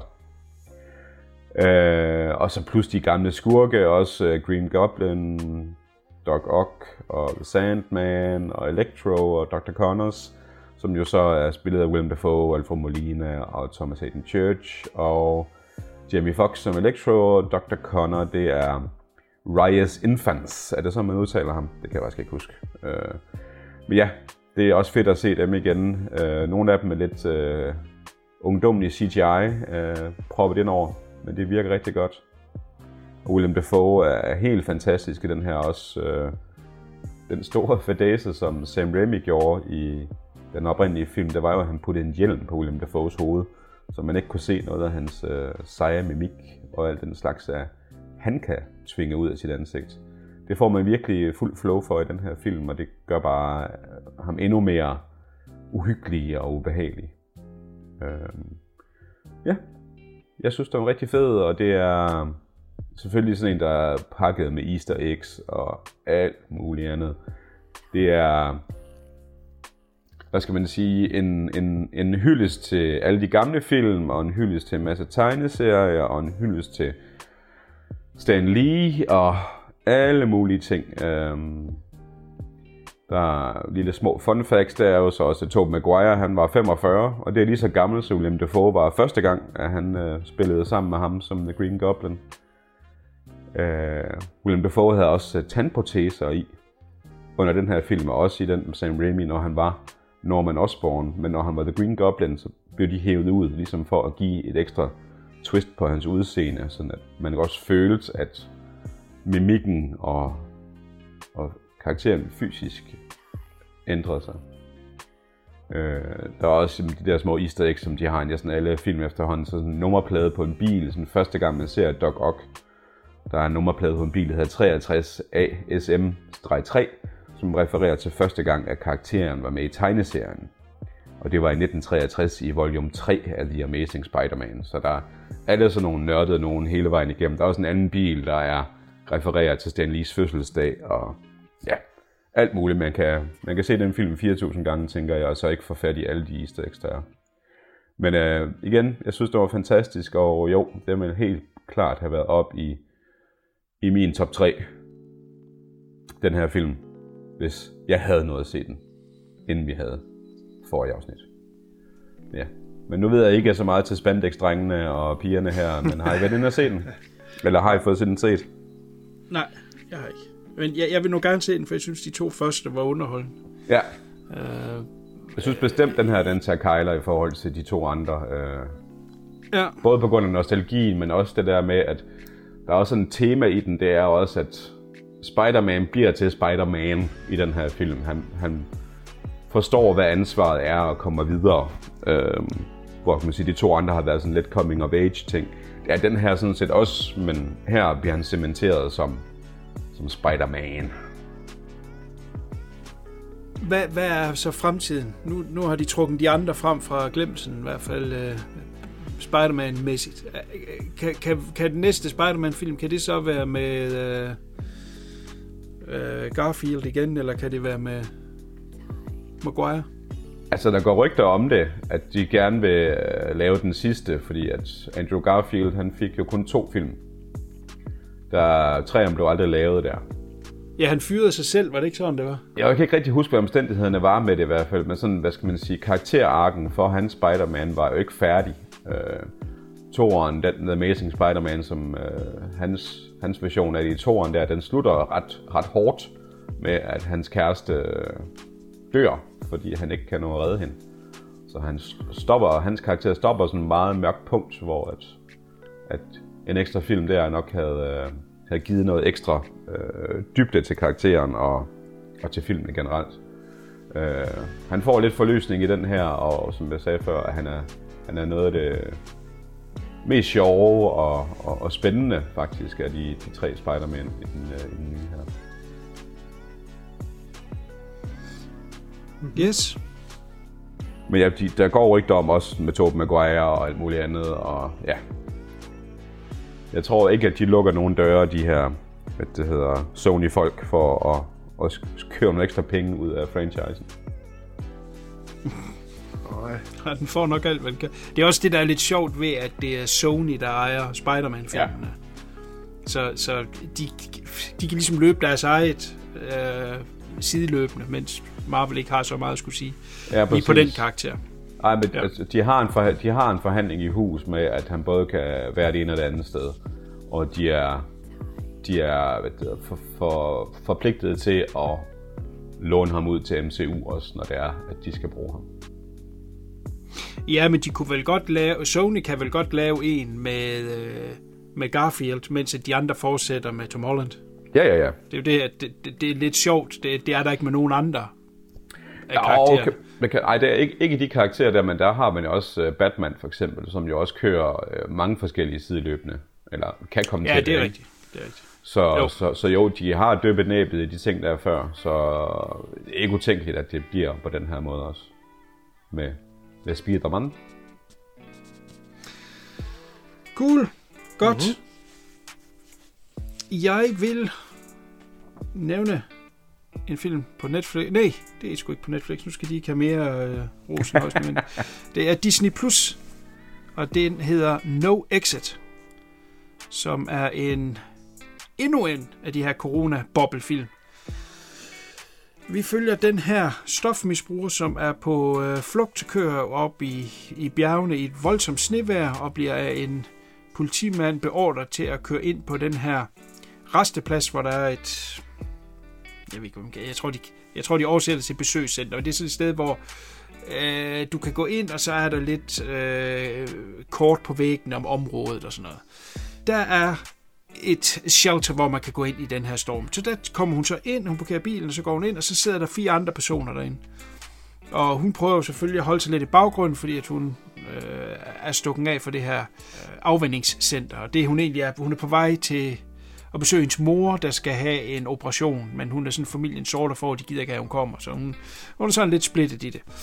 Godt, øh, det kan man jo ikke lave en thriller ud af. Så øh, det der sker, det er på et tidspunkt, hvor hun går udenfor for at se, om hun kan få en bar på hendes øh, telefon, for der er selvfølgelig ingen telefondækning. Der ser hun så, at der er en pige, der er spærret ind i en varevogn, tapet til, som om at hun er bortført. Og det er jo så en af de fire inde på den her resteplads, som står bag, og hun ved ikke, hvem det er. Og det synes jeg jo egentlig er et ret cool setup, men derefter, øh, desværre, så pisser de det her fede setup væk øh, i den sidste halvdel. Den, den, den ender med at blive en alt for let omgang og, og, og lidt forudsigelig og lidt kedelig, og så bliver den også lidt for...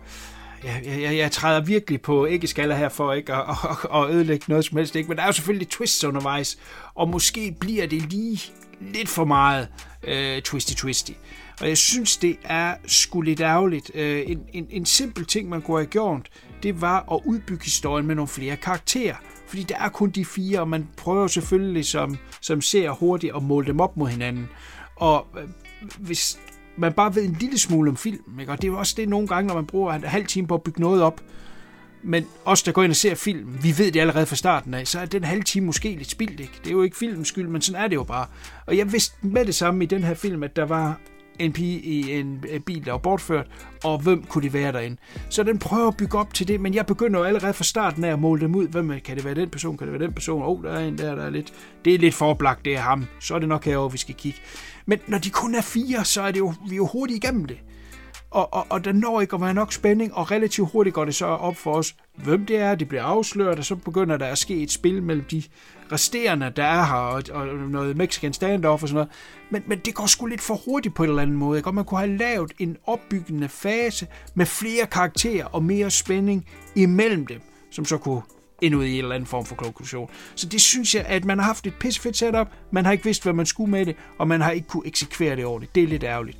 Den er instrueret af en mand, der hedder Damien Power. Det er hans anden film. Hans første film er en super fed low-budget horrorfilm, der hedder Killing Ground fra 2016, og derfor havde jeg store forventninger til den her, men desværre har den nok ikke helt kunne komme imod. Og igen så lugter den langt væk af det her corona bubble film Det er få mennesker, one location, øh, det er ikke det, der skal klandres for, at den ikke er kommet helt i mål. Det er simpelthen bare et svagt manuskript. Og så igen lidt flere karakterer ind, så vi kunne have haft nogle flere korte spil med, og, der, og mystikken kunne have øh, været lidt længere. Der er ikke rigtig nogen kendte skuespillere med, andet end øh, Dennis Haysbert, som er kendt fra 24, hvor han spillede øh, præsident i, og så Sutra, som vi tidligere har dækket her på castet. Så øh, ikke nogen øh, glowing øh, anbefaling herfra. Det er en film, der er lige så glemt, øh, hurtigt glemt, som, som øh, man ser den nærmest. Så øh, tag det for, hvad det er, om det er en advarsel eller et recommend, det må, det må I selv om. Jeg kan godt lide nogle små tight thrillers, og det havde jeg håbet, at den her den var. Det synes jeg lidt, at øh, de her teaser, som øh, der kører på Disney, laver op til, men det var den altså desværre ikke. Jeg ved ikke, om der er nogen, der har været forbi No Exit. Nope. Nope. Ja, sig frem. Jeg har ikke. Det, øh, når du sagde nope, jeg synes, du sagde jo. Nope. Nope.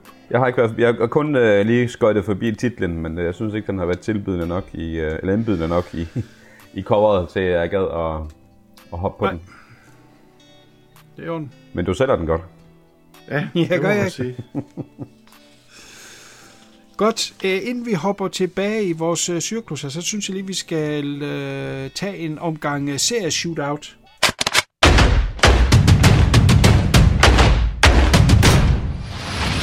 Serie Shootout. Jeg ved ikke, om er der nogen af jer, der følger med i noget serie, der er ved at snakke om? Jo, jo, men øh, altså, jeg har lige fået set øh, tredje sæson af Love, Death and Robots. Ja. Som jeg synes jo igen øh, brillerer med øh, et par afsnit, der er rigtig gode, og nogle, der er sådan lidt med, og så nogle, der er decideret dårlige. Men, øh, og jeg synes, de kommer lidt væk fra formlen med... Der er ikke så meget love i den nye sæson her. Det er mere med, med død over robotter. øh, Okay. men, øh, men jeg synes da ikke, den fungerer. Der er især to afsnit, som er helt mindblowing fedt, fedt lavet, hvor man sidder sådan og kigger sig selv i armen en gang imellem, for at være sikker på, at man ikke drømmer. Ej, at, øh, at det er bare utrolig overbevisende, hvad de kan med de her CGI-ting øh, i dag.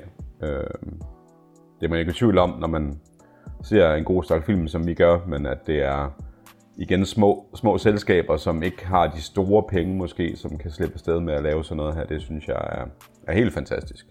Og også, man kommer forbi nogle ting, som man ikke ville have set normalt, hvis det bare var sådan en enkeltstående lille film, der var. Så jeg synes, de gør meget for, for det slags kreative miljø. Øh, så ja. Ja, jeg har lige været på et par afsnit, men jeg har ikke øh, været igennem hele... Undskyld, der var lige en bøvs. Jeg siger, især, de, især de sidste to er rigtig, rigtig fedt lavet. Men den, den der lige helt klart sprang i øjnene for mig, det var en, der hedder Bad Traveling, øh, lavet af David Fincher. Det er virkelig, det er på det her skib, hvor Ja. de har den her Ja, store ja, ja. krabbe, der, der æder der hele mandskabet, og de skal sejle den til en ø for at smide den af. Den er, den er vanvittigt lavet, altså CGI, og Ja. fuld af spænding, og super ulækker, og den er altså virkelig, det er så en af de der afsnit, ja. der bare siger, okay, det er en af de første afsnit, som man tænker, okay, det må jo tegne godt for resten af serien. Men jeg har Ja. desværre ikke kommet andet end to, tre afsnit ind i den. Eller sådan noget. Men, men det der afsnit med David Fincher har lavet, det, det er vanvittigt. Ja, det, det er nok også muligvis mit yndlingsafsnit. Ja. Hvor er det, den er hen? Netflix. Netflix. det er Netflix special, vi laver den her gang. Sponsored by Netflix. Ah, ah nej, ah, nej, det passer ikke, det kan jeg lige se på mit her. Okay, Fluen, er du øh, knee deep i en serie? Nej. Men uh, i morgen, der starter okay. Kenobi-serien. Uh, hvad hedder det, tieren, så der Oh, kan vi jo snakke om den næste gang. Ja. det kommer vi så, til. Så, ser, så ser jeg den også, så kan vi, så kan vi vende den. Fordi, Cool. Jamen, Ja. jeg har lige to, som jeg ganske hurtigt lige kan fyre afsted. Jeg tror, den første måske, måske har en interesse for fluen. Det er nemlig den længe ventede, og måske også i visse tilfælde frygtede, uh, spin-off af How I Met Your Mother, nemlig How I Met Your Father, mm-hmm. som er kommet på Disney Plus 10 episoder. Den har en lille smule af How I Met Your Mother energi af magien, men karaktererne, de mangler altså lidt charme. Man bliver ikke helt swept med på de 10 afsnit, her, men en okay øh, start. Det er jo anden gang, man prøver at lave et spin-off. Man prøvede for en håndfuld år siden med en, der hed How I Met Your Dad, som kun blev til et pilotafsnit, havde øh, Greta Gerwin i hovedrollen. Men det er måske meget fint, at den ikke blev til noget, så på kun en film i stedet for.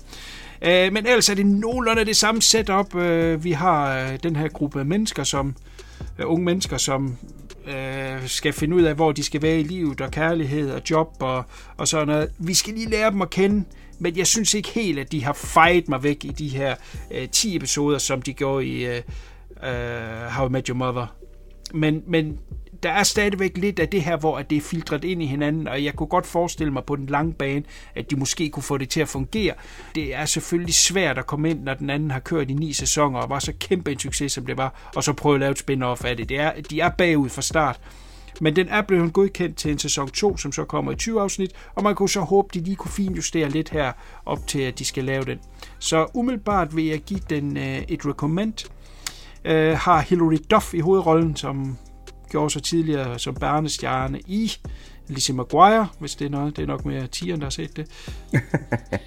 Christopher Lowell, som øh, Fluen og jeg kender fra Glow. Det var ham der Riemanns sønnen der, som ligesom spiller hendes øh, love interest. Mm. Og så den eneste sådan lige negativ ting, jeg vil sige, det er, det er Kim Cattrall, der er fortæller stemmen i gåsøjne, fordi man ser hende faktisk her. Her er det ikke børnene, man ser, men man ser fortælleren. Og jeg tænker lidt, øh, fordi hun er sådan lidt en, en træls person. Hvis hun lige pludselig siger, nu gider jeg ikke det her mere, så kan de være på røven. Øh, ja, hun er sådan lidt, har lidt ry for at være en vanskelig person, så at, øh, mm. ja, jeg ved ikke det er egentlig det eneste negative, jeg direkte vil sige, det er Kim Cattrall. Jeg håber, de har fundet en anden. Den ligger sig øh, tæt op af How I Met Your Mother, Blandt andet så vores hovedpersoner, de bor i den lejlighed, hvor øh, de første sæsoner de ligger i, og de har også de her to svær på, øh, på øh, kors, der hænger på væggen, som, som vi kender fra den originale serie. Og så er der nogle enkelte karakterer, som kommer igen. Det kan godt være, at de bliver mere i sæson 2. Jeg synes egentlig, de skal finde deres eget. Men øh, Kobe Smulders er med i en lille rolle i en af afsnittene, hvor det måske bliver øh, lidt for meget. Og så øh, Carl McLachlan ser ud som om, at han har øh, noget med den her serie at gøre også. Så det er egentlig øh, meget spændende. Det er, det er mange af de samme kræfter, der er bag, også bag kameraet. Pamela Fryman, som instruerer næsten øh, hele serien. Øh, hun er også med ind over den her. Har du været der, Fluen? Nej, nej, nej. Faktisk ikke. Men du var fan af How I Met Your Mother? Jo, jo. Jo, jo. Så det der værre, det en, man lige skal... Ja, gør det. Du kan da lige øh, stikke næbet i. Det, det, det, det er sgu fint nok. Fint nok underholdende. Det, øh, det kan man se, mens man står og smører madpakke. Det, øh, Ja. det går nok. Godt, så bare lige den her hurtig, øh, og nu hopper vi over på den øh, ægte streamingtjeneste Tubi. Tubi har nemlig lavet et, øh, ifølge mig, kæmpe scoop. De har nemlig som de første i hele verden til streaming begge sæsoner og samtlige 44 afsnit af Freddy's Nightmares, den her tv-serie, der Uh, kører ja. sideløbende med A Nightmare on Elm Street, med Robert England som den her, øh, selvfølgelig som Freddy Krueger, som i en, hvad kalder man sådan noget, øh, cryptkeeper-agtig, sætter hver historie op af de her skæbnesfortællinger. Nogle afsnit gode, nogle knap så gode. Umiddelbart en ganske underholdende serie. Første afsnit, øh, instrueret af Toby Hooper, er en form for prequel til A Nightmare on Elm Street, altså hvor vi ser Freddy Krueger komme ind øh, og øh, bliver anholdt og retssagen omkring ham, og han så slipper fri, og det er jo så her forældrene, de øh, hævner sig til selvtægter og, og brænder ham, som gør, at han vender tilbage som den her drømmedæmon. det er første afsnit. Derudover så er der i alt over de to sæsoner otte afsnit, fire i hver sæson, som handler direkte øh, om Freddy Krueger. Resten af dem er alle mulige forskellige historier, hvor der er et eller andet skæbnes twist. Øh, og som sagt, der er gode afsnit, og der er dårlige afsnit. Øh, jeg husker tiden, hvor at man kom ned og troede, man lejede en ny Freddy Krueger-film, og så kom man hjem, og så var der to afsnit i den her serie. Ja. Så Ja, var man jo ja. selvfølgelig pænt negativ, men, men i og for sig var de jo egentlig meget underholdende. Jeg er begyndt at, at, at trage dem igennem igen her, og jeg vil sige, jamen igen, der er hit, hits and misses. Noget af det er sgu underholdende, og der er noget nostalgi over det. Jeg synes, det er et kig værd. Det er som sagt på Tubi TV. Okay. Godt. Nice. Det var serie Shootout. Vi går tilbage Ja, jeg har lige en mere. Og... Har du mere? Hvad fanden? Kom. Ja, jeg har gået i gang med, med Barry. TV-serien. Barry er det bedste! det er det bedste! Den har jeg anmeldt før. Kæft, Barry er godt, mand. Ja, det er mega sjovt. Det, jamen, jeg har været forbi den før, så jeg vil ikke sige så meget om den. Jeg synes bare, Nej. at det er fantastisk, fantastisk dejlig humor og Ja. dejlig quirky hele vejen igennem. Og ja, jeg, jeg kan kun anbefale den. Ja, Barry er et fucking must. Ja. Ingen tvivl det. Cool.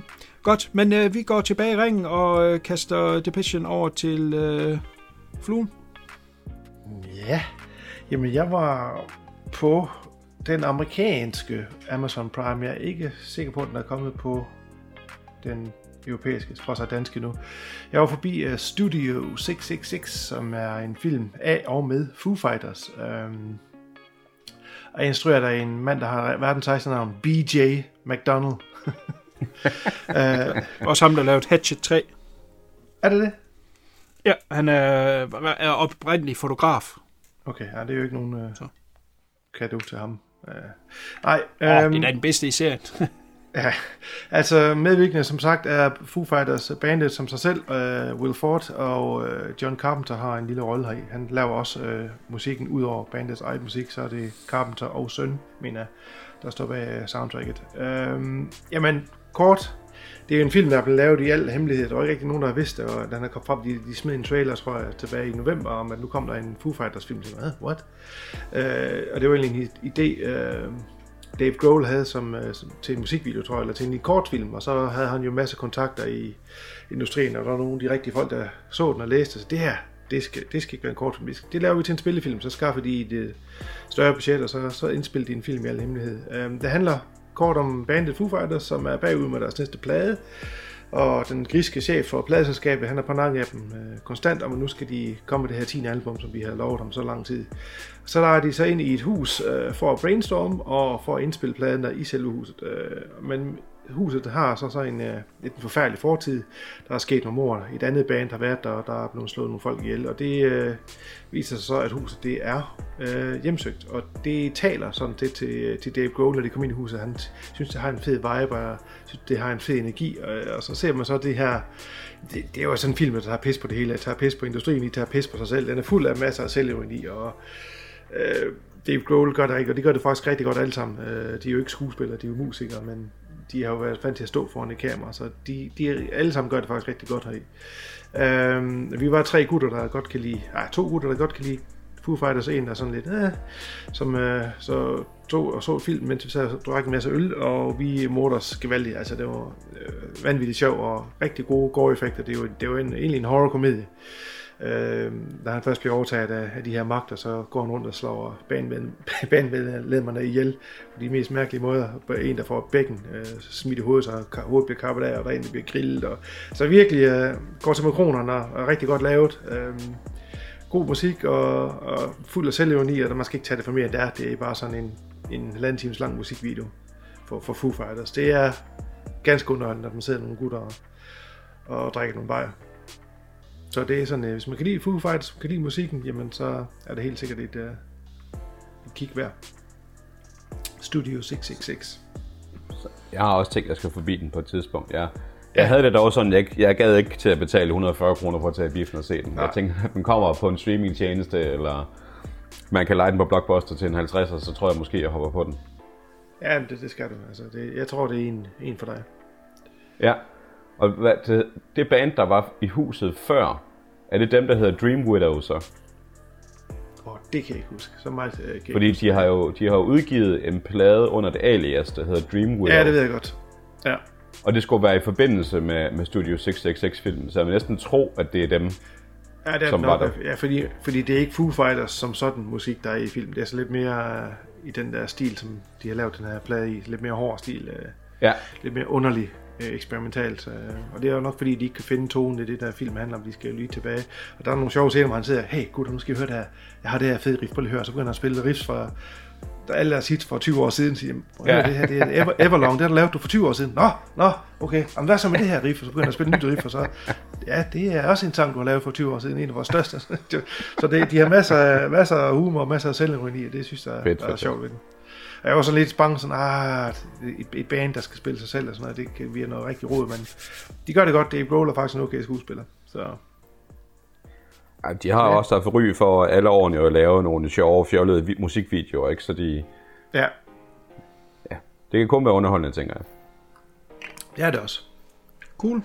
Det er jo endnu en coronafilm. Ja, Ja. ja. One location. One location, Og ja. så i et hus. Ja. Yes.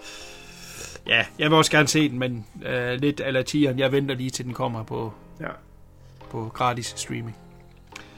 ja, den koster penge at, at lege på den amerikanske Amazon. Så. Men den kommer helt sikkert Ja. på en... Ja, jeg tror, Blockbuster samler den op. Godt. Tony T. 10. ja, men det næste, jeg har, det er, skal man sige, det er i princippet beskrivelsen som en film, men øh, vil ikke rigtig kalde den det. Det er nærmest øh, små clips og lidt øh, hygge dokumentar. Det er Jackass 4,5. Ja. Som også er kommet op på Netflix her, og jeg mordet mig gevaldigt i biffen, da jeg så 4'eren, eller skråstreg. Jackass Forever. Øh, og det her, det er så bare det, der er klippet fra, som ikke nåede med i filmen. Og det kan man godt forstå, når man ser det, fordi det er ikke, det er ikke toppen af poppen, de har der, men der er stadigvæk nogle rigtig gode grin i. Der er også noget, der er lidt for raunchy til, øh, til for, for Paramount at have med, som der så er med her, blandt andet med en utrolig mange øh, gamle mænd, der er helt nøgne med, med deler ud over det hele. Øh, men jeg synes bare igen, det bliver cementeret i den her, for det er sådan mere bagom, hvor de sidder og snakker lidt om tilblivelsen, og corona fuckede dem utrolig meget også, så tingene blev udskudt og udskudt og udskudt. Men øh, man bare kan se, hvor glade de er for at være sammen igen, og hvor godt de, de har det med de, med de øh, hvad er det, 3, 4, 4, 5 nye, de har fundet til at ligesom tage, tage, tage faklen videre inden for de her idioti-ting, de render og laver. Øh, ja, det er bare god, sjov underholdning. Øh, store grin et par gange, masser af, af, af hulken og, og, og holde sig selv til- på bollerne, fordi at der er et eller andet, der går galt. Øhm, Ja, ja, de er meget fokuseret på bollesmerte i, i hvert fald. Ja, præcis. Så Danger Aaron der, han får i hvert fald... Øh, jeg håber, han har fået de børn, han skulle have, fordi Ja, det, det, det, hans skridt, børn. det er, bliver prylet mere end... Ja, ja, jeg ved ikke hvad. Det er sindssygt. Så ja. Men altså, Er, er det... Er det øh, altså, kan man se den øh, 4,5 uden at have set 4'eren? Eller taber det lidt? Altså, det taber lidt i forhold til, øh, at det er jo ikke de største stunts, der er med her i. De refererer til nogle af dem, og der er lidt klip. Man kan sagtens se den, men du får ikke, ikke helt det samme ud af det, som hvis du har set den anden først. Det, det sjove er, at du siger det med, at det er en coronafilm. Hvis du ser den her 4,5, der er Johnny Knoxville, han er jo øh, øh, normalt farvet hår, og han blev, han blev gråhård på, på 7 eller 8 måneder. Så hvor stresset var det under det her coronaværk, de ikke kunne få lavet, når han kæmpede Ja, kamp det, vil, for at det vil så sige, det, det er lidt både og. Øh, ja. Han farvede sit hår før, Okay, så han var begyndt at få lidt øh, grå stinkhister her. Det farvede han så, ja. Ja. men han lod det så stå, og bare lod det vokse. Så ja, er, men der var meget stress involveret over det. Ja, det var det, fordi vi var For det er altid ham, der er hovedmanden bag det, og sætter det i gang, øh, fordi han ikke kan holde sig ja. tilbage. Og det, de ja. snakker meget om her også, det er også, at nu er der gået et årti mere siden den sidste, som vi troede var den sidste. Mm. Og kan vi overhovedet gøre det her? Kan vi forsvare at gøre det her? Det fede ved, at de så- siger... Ja, de fede ved, at de... Hvad hedder han, Jeff... Tremaine, som er hoved, hvad hedder det, instruktøren, han siger jo, at uh, de har lavet de her film, som er det været den sidste, hver eneste gang. Altså, Ja. nu kan vi ikke mere, nu, nu har vi vist, nu har vi givet alt, og vi laver det som om med en stor bank til sidst, ikke? at det, det sidste film kommer. Og det, kan- det kan man godt se også i, i øh, Forever der, men øh, stadigvæk lidt, jeg synes, der, er- der mangler lidt øh, gejst, fordi de kan jo ikke det samme mere. De her, det er derfor, de får de nye folk med, ikke? De er ikke helt det samme som for eksempel træerne, altså træerne var jo vanvittigt sjov. Ja, præcis. Øh, så der er lige, jeg synes, der mangler lige lidt, men det er igen, de er altså blevet ældre, og de tør ikke at, at smadre sig selv med, de, de siger, når man bliver 50 og så får hjernerystel, så er det ikke så godt længere. Så, Nej, og det, det, det ser man også efter V'erne af, ved du. ja, I, i fireren også, ikke? Altså, det er Knoxville, han er jo den, der tager det største blow hver gang. ja for. Øh, men ja, det, han er jo helt syg i roen, den mand. Men, øhm, og det er jo også det, de alle sammen siger øh, i interviews og sådan noget, det er, at Knoxville, det er ham, der er mest crazy af dem alle sammen. Mm. Og han var jo egentlig bare, som mange synes, at han bare var the poster child, ikke? Han bare blev smækket udenpå, fordi at så er der noget pigerne kunne lide, og han var lidt fjollet og, og rar, ikke? Men han er jo den, der laver de mest sindssyge ting i samtlige af dem, af filmene i hvert fald.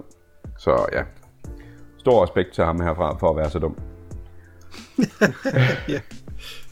Men ja, altså, jeg synes bestemt, man skal se det, og jeg, synes, jeg er glad for, at de giver den videre. Også, ja, de kan sgu ikke holde til det mere. Men, Nej, nej. har de også men fået de har, med ind. alle, alle har deres, deres, øh, deres tur i Manation i, i Forever. Alle har sådan en stor, et stort nummer, som er en værdig send-off for dem alle sammen. Og så tager de de lidt vildere ting og giver til de lidt yngre. Men øh, jeg synes ja. bestemt, at det er et kig værd. Ja, fedt og så er det fedt selvfølgelig se. ærgerligt, at, at Bam Margera ikke kunne være med, fordi at han var en fuck-up jo. Men øh, Ja. han mangler altså også deri, fordi at han er også den der, den der barnerøv, som bare ja, vil tæve sin far og, og alle andre omkring sig, ikke? ja, og så Ryan Dunn selvfølgelig, som også mangler, som også er en... Ja, præcis. Ja, men den, den bliver lidt svær. Den bliver meget svær. Den, den har sine gode årsager, og så er det også fedt at se, at de har fået en kvinde med ind i også, som egentlig gør det ret godt. Ja, præcis, og det er jo sådan nogle øh, YouTube-fænomener, og hvad det hedder, hun er sådan en komiker, og mm. de har fået en anden stor, stor dreng i klassen, som også er sådan en, der har efterlignet Jackass igennem sit liv, og sådan, øh, ja, Mega, mega stor, altså. ja.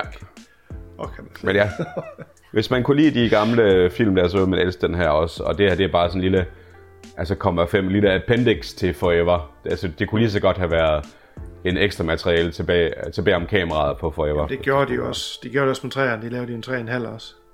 Jamen, de gjorde det med dem alle sammen. Også Bad Ja. Mm. ja. Grandpa fik også en over en halv, og så videre. Så, så det er sådan noget... Det er selvfølgelig for at snyde lidt ekstra penge ud af folk, men yes, nu var den på Netflix, så tænkte jeg, den napper vi også. Yep. Cool. Godt. Jeg vil nævne Wrong Turn, som er kommet på Viaplay. Jeg kan ikke huske, hvor mange wrong turns der er fluen. Hvor mange wrong turns er der? Det er syv. De drejer forkert Syv. mange gange i hvert fald. Hold kæft, man. jeg spørger den forkerte. Det var Tony Ja. T. Han er totalt øh, op på beatet, når det kommer til Wrong Turn franchise. Hold da kæft. Godt. Er det så syv med den her, eller uden den? Jeg tror, det er syv med den her. Okay, godt. Så, øh, Wrong Turn var jo den her film, som kom i slut 90'erne, lige i starten af 2000'erne, som havde noget nyt at byde på, og de her bjerg hillbillies, de blev sådan horror-ikoner, og det øh, gjorde, de rystede den ene wrong turn øh, af sig hele tiden, 2, 3, 4, 5, 6 op efter, og de blev ringere og ringere og ringere, og jeg hoppede af efter, jeg tror måske, at jeg har set træerne, men øh, videre derefter har jeg ikke set noget andet. Jeg ved ikke, hvad det er for noget, men det ser frygteligt øh, rådent ud. Men øh, der var så nogen, der øh, havde den idé at bringe det tilbage, og de har været i biografen, og, og, og stor anlagt, det er ikke siden etterne, at de har kørt i biografen, med en wrong turn, men hvor vil den præcis ligge hen? Vil det være en forlængelse af det? Vil det være et remake? Hvad fanden vil det? Og der var jo mange, der blev pisse skuffet, da den kom frem, fordi det viste sig, at det var nogen, der ville gå en helt anden retning og lave noget helt, helt, helt andet. Jeg vil så sige, at jeg er i den anden side af den skala. Jeg synes, det var rart, at der var nogen, der bare tog premiset af et wrong turn, altså at være det forkerte sted, hvis du havde gjort noget andet, havde du sluppet, nu er du endt her, og nu skal du så betale prisen for det. Hvad handler den så om? Vi følger den her gruppe unge mennesker, som øh, hiker i øh, et stort skovområde. De får at vide af de lokale, at øh, man kan komme slemt til skade derude og komme galt afsted, hvis man ikke bliver på de her specielt markerede vandrestier. Og de vælger så at gå deres egen vej og kommer så øh, forbi nogle ja, ikke helt billigt og deforme i hovedet, ligesom de var i de første, men, men nogen, der er klædt ud i dyreskin og ser sådan lidt, lidt, lidt, lidt primitiv ud fra gammel tid.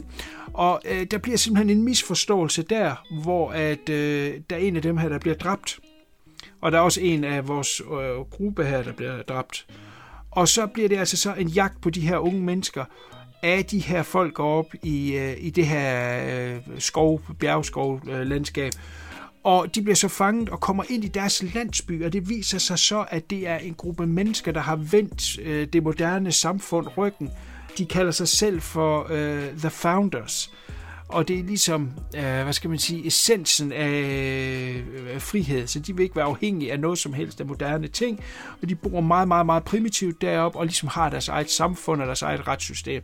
Øh, og da, da en af deres er blevet slået ihjel, så øh, vælger de så at holde den her retssag. Så det er den ene side af det. Den anden side er, at øh, faren til en af de her piger er ude og lede efter ham, og han skal jo så, det er jo sådan lidt ligesom, øh, hvad hedder han, øh, øh, Struthers fra øh, øh, The Shining. Ikke? Så ligesom en, der skal op, og kan han nå at redde dem, og sådan noget der. Den er lidt speciel, fordi den er sgu sådan lidt tør, måske i starten, med det her setup, og vi ligesom skal ind i det og se, hvad fanden vil den, og hvad, hvad, hvad kan denne her udgave af et wrong turn. Men da den så først egentlig kommer i gang, der er jo selvfølgelig noget med en flugt fra det her sted, altså noget, der synes jeg sgu egentlig, at den sparker meget godt øh, i gear. Den bliver lidt, lidt rodet undervejs, og, og det er sgu heller ikke lige alt, der giver lige meget mening. Men øh, jeg synes sgu, den er meget cool.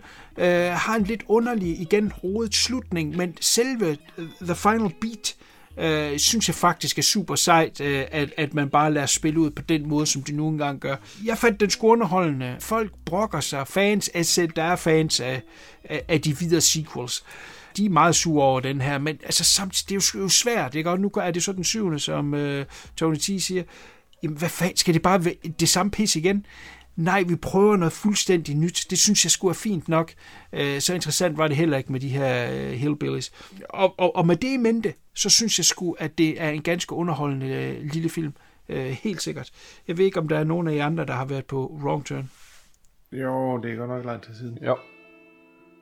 Jeg har også været forbi den. Men ja, de prøver, noget, de prøver noget nyt, ja, og det er jo egentlig fint nok. Det er jo samme snak, vi havde med uh, Texas Chainsaw Massacre, der er folk gik ja. i mokordene og sådan, men altså ja, man skal jo bare tage det for, hvad det er. Uh, ellers så var der slet ikke komme en ny film, jeg tænker jeg. Så de, de ja, prøver i det mindste at, at, lave et eller andet nyt og specielt med det, så, så jeg var egentlig også godt underholdt af den. Ja, det var jeg ja. bestemt også. Det var jeg bestemt også, og det, ja, det, det er jo lige, de der hillbillies, de der mutanter der, det er jo bare Hills of Ice, de har lavet om. Man må så bare kalde dem wrong turn jo. Altså, det er jo lidt det ja. samme igen, og igen, hvis de prøver noget nyt, jamen, så skulle det fungere langt hen ad vejen. Altså kunne det være fedt, som hvis de fortsatte det som sådan ikke, som det var standalone film, så det ikke behøver at være det samme. Det samme ja. redneck, hillbilly, uh, indavls uh, og hejs, som uh, man har set 3000 gange. Ja. Så ja, de kunne sagtens køre det videre med hvilket som helst slags wrong turn, eller... Jeg synes også, at effekterne var fede deri. Jeg synes, der, ja, var, der var god smæk på. ja, helt sikkert. Den er som sagt på Viaplay. Hvis man vil prøve at stikke næbet i den. Godt, yes. så tager vi en runde mere. MC Fluen. Ja, vi skal til en, som jeg egentlig havde set rigtig meget frem til, og havde store forventninger til. Vi skal forbi uh, The Northman fra og Robert Eggers, ham har jeg jo været specielt glad for. Jeg synes, han har lavet et par rigtig fede film med The Witch og især The Lighthouse. Um, og så har lige lavet en ny med, ja, foregår i, i Viking-universet. Den er med Alexander Skarsgård, Claes Bang, Nicole Kidman, Ethan Hawke og Anya Taylor-Joy. Og så har Bjørk en, øh, en lille rolle der i også. Øh, meget simpel historie. En, øh, en dreng ser sin far, som er konge, øh, bliver slået ihjel af ukendt årsager af sin egen bror, og herefter sværger han så, at han øh, vil tage hævn. Øh, og så følger vi ham gennem nogle, nogle flere år senere, hvor han er blevet voksen, hvor han så er med i den her brutale bande af vikinger, og øh, så egentlig vil finde frem til øh, broren, øh, hans fars bror her, og så øh, slå ham ihjel. Det er jo sådan set essensen af filmen. Øh, og som sagt, jeg havde en rimelig store forventninger til den, for han plejer at lave helt suveræne film, både visuelt og også, øh, også med gode skuespil og en fængende historie. Jeg synes desværre ikke helt, at han rammer den her. Øh, der er et eller andet off øh, ved The Northman, som gør, at jeg synes egentlig ikke, den er specielt vellykket. Øh, den er flot, og der er en fed musik der, musikken er stemningsfuld, men jeg synes ikke, de udnytter den her storslåede natur i Island helt nok. Altså, der er ikke helt de her store, grandiøse billeder. Det, desuden synes jeg også, at karaktererne de virker sådan meget... Ikke særlig spændende. Uh, der er et eller andet falsk over det. Det er måske måden, uh, de her skuespillere de taler på, og det virker meget opsat, det virker meget teatralsk, placeret lige her foran kameraet. Det, det er helt sikkert med vilje, tænker jeg. Det er måske mig, der ikke lige fanger den, men jeg synes godt nok, den virker træ i dialogen, og, og karakteren er ikke særlig spændende.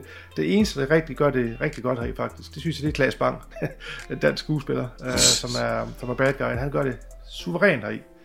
Øh, Alexander Skarsgård, øh, han ligner bare sådan en øh, dimwit, der render rundt øh, med hovedet øh, ned, helt ned på brystet næsten hele filmen igennem.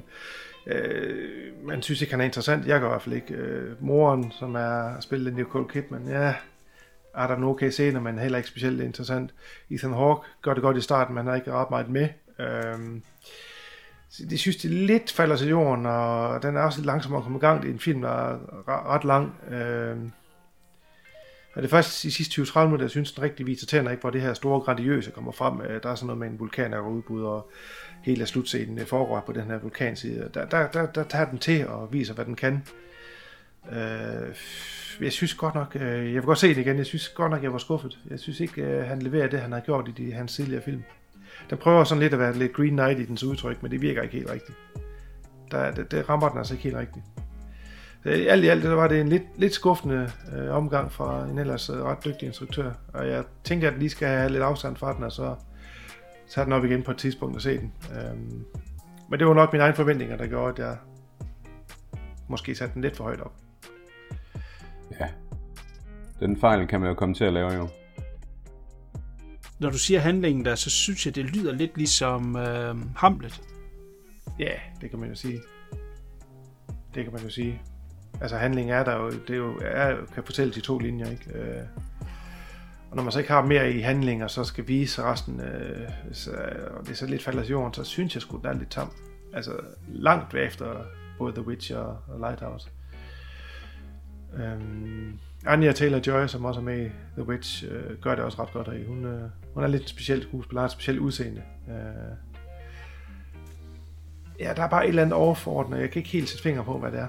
Øh, men det kan være, det kommer, når man ser den en, en gang mere, eller, eller ja. tre gange. Den er også svær, når han skal leve op til, til, til altså, fantastiske film, han har lavet før, ikke? Ja, Altså, der er rigtig kan man ikke være med forventningerne helt op under taget. Nej, det er jo det. Det skal man jo passe på med. Uh, der, jeg synes også rundt omkring, når man læser lidt og hører, folk siger, så, så det er sådan lidt, den er sgu lidt hul i... Den klinger ikke, klinger ikke så godt. Altså, der er, jeg vil gerne sætte det stort op, men den er, der mangler lidt ligesom indhold. Uh, så ja, igen, det er jo ikke filmens skyld, at jeg har haft alt for høje forventninger, men uh, det kan også godt være, at den sidder os lidt bedre på når jeg, jeg ser den igen. Ja men han har, han har gjort det svært for sig selv, fordi så vidt jeg forstår, så er den lavet for 90 millioner dollars, ja. som er jo klart det dyreste, han nogensinde har lavet. Mm. Og, og, og sådan en film kommer, den kommer ikke til at tjene sig selv ind i biograferne. Altså det gør den simpelthen ikke. Aldrig.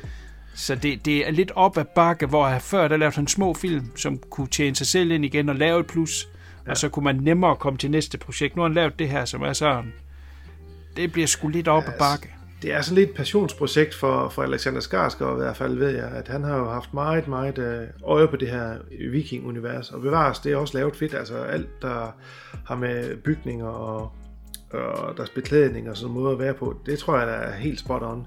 Så det har været sådan noget, han har solgt til ham, fordi han er jo venner med ham åbenbart øh, personligt også, med Robert Eggers. Ja.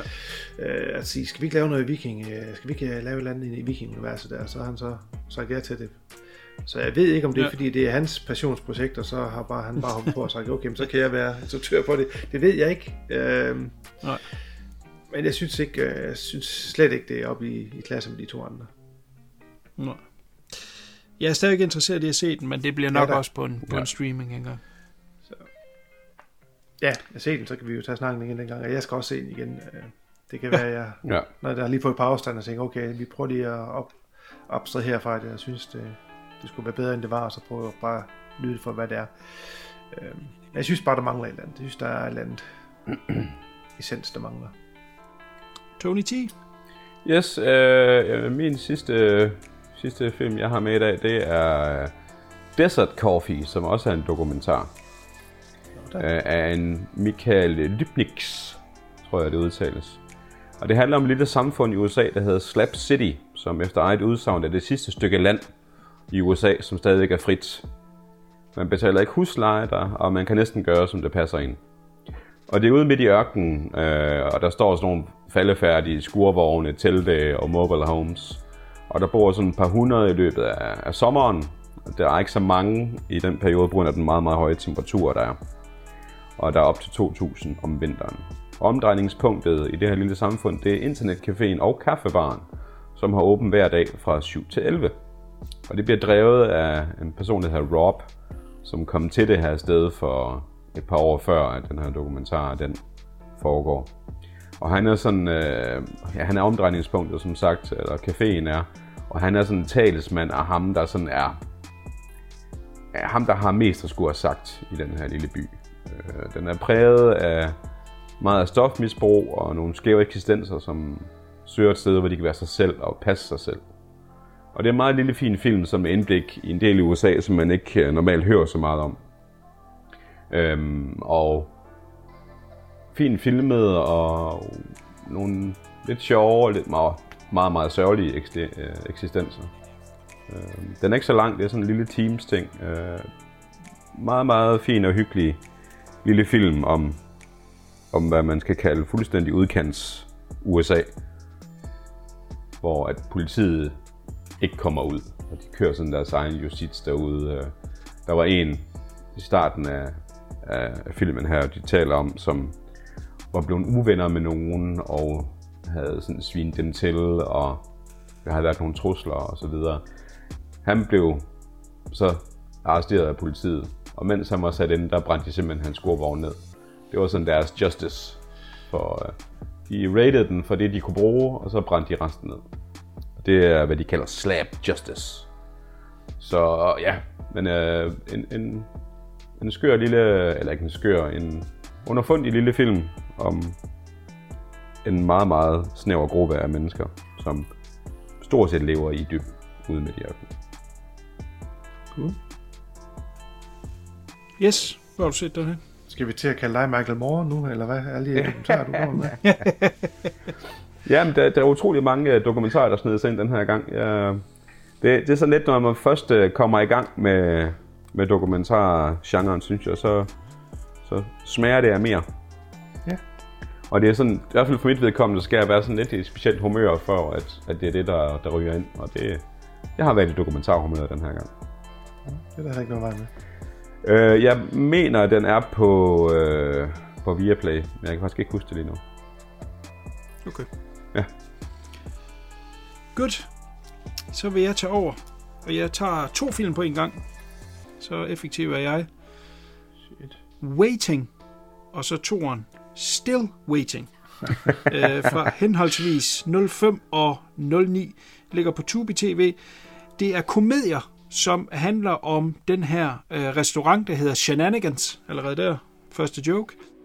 Som, øh, som sagt, den første Waiting fra 05 har øh, Ryan Reynolds i hovedrollen. Øh, som ligesom er Ah, ja. lederen af den her gruppe tjenere Ja. og køkkenpersonale og øh, chefen for øh, stedet her. Øh, man følger dem i løbet af dagen, så der er egentlig ikke nogen decideret handling. Det er egentlig bare de her personer. Der er en ny mand, der starter, og øh, han skal så ind i det, og det er via ham, vi ligesom bliver introduceret for alle personerne, og de forskellige problematikker, de har i forhold til hinanden og til forskellige ting, de nu har. Justin Long spiller en af de folk, der har været der i lang tid, og han er sådan lidt, at han føler, at hans liv er gået i stå. Han burde være øh, længere øh, i hans liv, og skal han sige op og komme videre. Kæresteproblemer og alt muligt, man følger i løbet af dagen. Men det er simpelthen pakket ind i en af de sjoveste komedier, man næsten kan se. Men der er en kæmpe advarsel her. Man vil for evigt have en frygt for at spise på restauranter. og man vil altid være høflig over for sin tjener, når man ser den her film. Fordi man kommer til at se, hvad der sker, hvis det er, man brokker sig. Hvis ens øh, bøf ikke lige er tilberedt rigtigt, og man siger det på en grim måde, så kommer den ud bagved, ud til kokken, ud til Louis Guzman. Ja. Der har vi ham igen. I en af hans absolute glansroller, som den her kok, der har opfundet et spil om, hvor det gælder øh, om at give hinanden et chok, og det gør man ved at lave forske- forskellige former med sin forhud, eller sin, øh, hvad hedder det, øh, klunkehud. Så man stiller sig rundt om et hjørne, så hiver man bukserne ned, og så folder man et eller andet sjovt ud af det øh, hud, man nu kan strække i. Og så når der kommer en, hvis han får et chok, bum, så er du vundet, og så må du sparke ham alt, hvad du vil i røven. Det er sådan et spil, han har opfundet, og det kører igennem i den her film, og det bliver bare mega sjovt. Men hvis du brokker dig, så kommer din mad ud, og så bliver den sendt ned igennem rækken af forskellige øh, ja, kok og opvaskningspersonale, og så gør de forskellige ting, og det kan for eksempel være at tage pubesår på, øh, snot eller spyt, eller... Øh, jamen, det er simpelthen så Mellem ballerne. Ja, ja, der er alt muligt. Ja, jeg kommer lige ned i bukserne, sådan et stykke kylling, jeg kommer lige ned i bukserne, og så op og skridtet, og så hen. Ja, altså, det er så det gammel nakkeost og alt muligt, og så bliver den serveret igen. oh my god. Den er så, så det skal også. Men den her film er pisse sjov. Ja. Den er virkelig, virkelig, virkelig sjov. Og så er der så en opfølger, som kom fire år efter, som så er instrueret af manuskriptforfatteren. Og så har næsten et nyt cast med. Der er nogle enkelte, der går igen. Lidt mere af det samme. Her er der så en lille historie i, at øh, hvis de er, de ikke når et bestemt salgspoint på den her dag, så har de ikke bevist deres værd, og så øh, skal den så lukkes, åbenbart de her shenanigans, de er ved at lukke, de er ved at starte en ny kæde, som er sådan lidt over Alahutis. Og, øh, og den har åbnet lige ved siden af, og skal de både have den her Houthis wannabe og en shenanigans, nej, det skal de højst synligt ikke. Hvem præsterer de bedste salgstal for lov til at, at, at blive der? øh, igen mega sjov og, og, og, og syg af helvede til. Øh, nu prøver Louis Guzman så at få pigerne med på den her leg, så nu skal de så gøre det med deres øh, skamlæber, og det, altså, det kører så langt ud. Den første er selvfølgelig din tand bedre, men jeg synes stadigvæk Still Waiting er, er super sjov. Det er altså to rigtig gode komedier, som er low budget, men med, som sagt med masser af kendte. Ryan Reynolds, uh, Anna Faris, Justin Long, Louis Guzman. Der er simpelthen så mange uh, gode med. Så tag og tjek dem ud. Ligger på Tubi, Waiting og Still Waiting. Det er på eget ansvar, og lad være med at gå ud og spise på en restaurant uh, umiddelbart. Hvad mindre man kan opføre sig ordentligt. Hvad mindre man kan opføre sig ordentligt. Men, men øh, altså, jeg så den originalt, da den kom frem der i 05, og, og, og det sidder stadig i mig. Jeg, jeg kan ikke finde på at tale grimt til nogen. Jeg har nogle gange siddet på restauranter, hvor nogen de lige brokker sig. Uh, lidt for mig, der jeg tænker bare, oh my god, det skulle aldrig have gjort. Kuno, det er kun film. Det er kun film. Too disgusting, ja. Godt. Fluen, har du mere på? Jeg har lige en enkelt mere, ja. Vi skal jo lige have en, uh, en uh, lille Hong Kong-film med. Det har vi jo altid. Ja, selvfølgelig. Ej, nu har vi haft uh, The Sadness, som var derovre fra. Men øh, det her, det var en, som jeg troede, jeg har set. Vi har jo tit og ofte på det her cast uh, annonceret, eller i hvert fald sagt, at vi to uh, kun har set alt, der findes uh, for Hong Kong på VHS, uh, Laserdisc, uh, DVD og Blu-ray. Uh, men jeg tror alligevel, jeg fandt en, som jeg ikke havde set. Det er Hero, og det er ikke Hero... Uh, som uh, Hero med Jet Li, men det er 1997 udgaven, uh, der hedder Hero, som er instrueret af Corey Yun, og har Takashi Kaneshiro og Yun Biao i hovedrollerne. Jeg håber, det sagde det rigtigt. Det er egentlig et remake af en, en anden film, der hedder Boxer fra Shang Tung, som jeg endnu ikke har set. Det er egentlig lidt øh, ældre, tror jeg. Øh, uh, Shoppers agtig film. Men det handler kort om de her to brødre, som kommer til Shanghai, uh, for at se, om de kan finde deres plads i livet og tjene nogle penge på den ene eller anden måde. Og de bliver så venner med en øh, gangsterboss, som så er spillet af Yun Biao. Og Takashi Kaneshiros karakter her, han redder hans liv. Og, og som tak for det, der får han så en natklub, som han så skal bestyre. Så så går det lige pludselig hurtigt for ham. Han bliver populær, han magten stiger ham lidt til hovedet, og han bliver sådan lidt en douchebag, hvor hans bror er sådan lidt den der dummernik der, øh, som øh, bare sådan en sideperson til det hele, og kan se, at hans øh, bror der bliver lidt, lidt mærkelig. Øh, og så går det jo ikke længe før, at, øh, at der i det her miljø også er, er øh, konkurrerende mafiagrupper, som så vil have magten i det her distrikter, det her område, og også vil have den natklub der, og så går det jo så amok. Altså det er en ganske underholdende gangsterfilm, som har nogle fede, øh, fotograferede kampe, øh, martial arts og også shootouts. Den er ret blodig, faktisk. Især i slutopgøret er den totalt blodig. Det går det helt amok med, med gore. Og som sagt, jeg kunne slet ikke huske noget af den her film. Jeg tror altså ikke, det er en, jeg har set. Jeg ved godt, du har sagt, du har den på DVD, Kuno, men yeah. så, må det, så må det være en, du har set for dig selv, eller har købt på et tidspunkt. Jeg har altså ikke set den her film før, så det var en ganske, ganske underholdende slut 90'er Hongkong-film. Ja, jamen det husker jeg det også som. Altså, øh, ja, ja, men altså, jeg, jeg, jeg købte dem jo i stakkevis dengang. Jeg, ja. jeg kan huske en enkelt gang, øh, hvor jeg var nede og købe 31 øh, film i Laserdisken, som var import fra Hongkong. Den største pose, jeg nogensinde slæbt med hjem. Så, så der er der helt sikkert noget der, jeg har set, øh, du ikke har været øh, med endnu. Mm. Men, men jeg kan godt svagt huske den, og den ligger i det der sjove... Øh, der er masser af Hongkong-film der fra den tid der, hvor det er lidt gammeldag, gammeldag, men det er også moderne tid, ikke? Altså det der 20'erne eller sådan noget, ikke? Jo. Cirka der, du vil, ikke? Jo. Så flotte set pieces, og Corey Ewing, så går man aldrig helt galt i byen. Ej, han kunne nogle ting. Jeg, nu kan ja, jeg, det var også pinligt, jeg kan ikke huske, hvad han har lavet. Øh... Åh, hvad har han lavet? Jamen, jeg kan da se, han har lavet Savior of the Soul. Uh. Det er da ikke ret lang tid siden, vi så den. Det er sgu da ikke ja. sidste halvår, ja. vi så den. Og Savior of the Soul 2. Åh, oh, den har jeg stående op. Den har jeg ikke fået set. Nej, den lånte du for at skulle se. Hvad ja, det? præcis. Så må du komme i gang med lige nu. Uh, Twin Effects. Nå, Dead or Alive, det er den der amerikanske. Oh my god, den var frygtelig. Mm-hmm.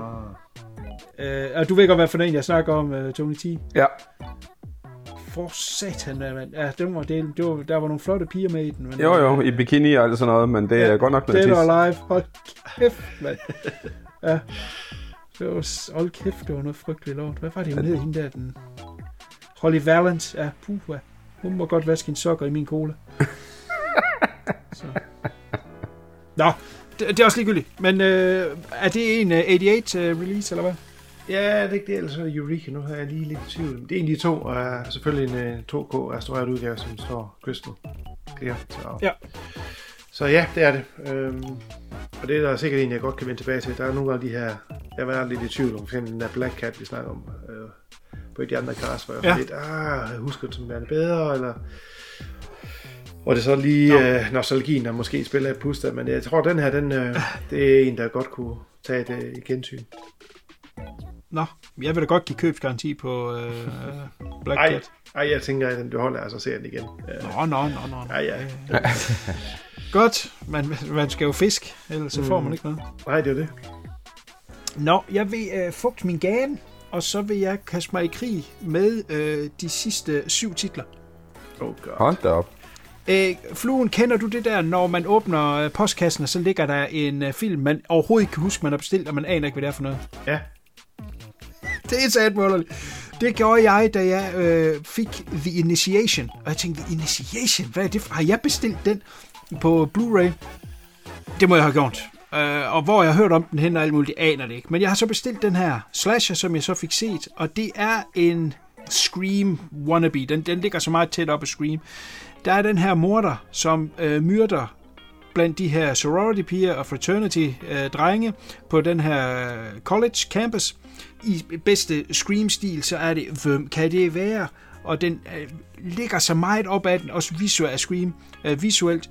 Og det viser sig så, at instruktøren bag, han lavede en film for flere år siden, der hed Dem Banger, som er en, altså når du ser coveret til Dem Banger, så er det Scream øh, coveret, hvor han så bare ændrer titlen. Øh, og så er det en miniudgave af den her, så han prøver at få den op at stå, sådan at øh, altså form for salgs øh, gimmick, hvad kan jeg, og, og, og hvad vil jeg gerne med det. Øh, selve morderen har ikke en hvid mask på og, og, en, og en cloak, men han har en øh, sådan sølv, reflekterende sølvmaske på, sådan at offrene kan se sig selv, når det er, han så øh, slår dem ihjel. Og så er det, at vi via nogle flashbacks, og så også meget med mobiltelefoner og tekster, du ved, når, te- når der tekster kommer op på skærmen, som om, at øh, vi ser det, mens de læser det. Så der er sådan meget med det social media, som det jo hedder, øh, som, det, som det er i dag. Og det kan måske godt blive lidt tungt i det i starten, men jeg synes hen mod slutningen, hvor vi ligesom er på jagt øh, og, og Final Girls og alt sådan noget der, og så morderen ind på det her øh, campus, det kommer til at virke ret godt, og så er den faktisk super underholdende, selvom at det er en low-budget klon af Scream. Så jeg synes faktisk, den er okay. Udmærkede effekter. I starten viser den ikke så meget, der klipper den meget udenom, og der var jeg sådan lidt, ah, kunne de da ikke lige? Men så kommer det til sidst, som det er fordi, at man har valgt at bruge pengene på effekter i den sidste del, i stedet for i starten, så støtter jeg det fuldt ud. Det er omvendt ville have været værre. Øh, ingen tvivl om det. Så øh, udmærket lille slasher, som jeg aner ikke, om den er kendt eller ikke er kendt, eller hvor jeg har hørt om den, men på et eller andet tidspunkt må jeg have preordret den. Så den er et, øh, et, et kig værd, hvis man er et slasher-fan og vil gerne se øh, noget, der kan lidt af de nyere. Det er jo ikke så meget, der kommer af det, som, som mm, virker. Men, men jeg synes, Initiation var et udmærket bud. De skulle nok have valgt en anden titel, for jeg kan ikke rigtig se, hvad titlen har med handling at gøre. Og der findes jo allerede en slasher, der hedder Initiation, som er fra 82-83 stykker. Jeg ved ikke, om du har hørt om Fluen. Du har også et hold. Nej, ikke umiddelbart. Nej. Okay.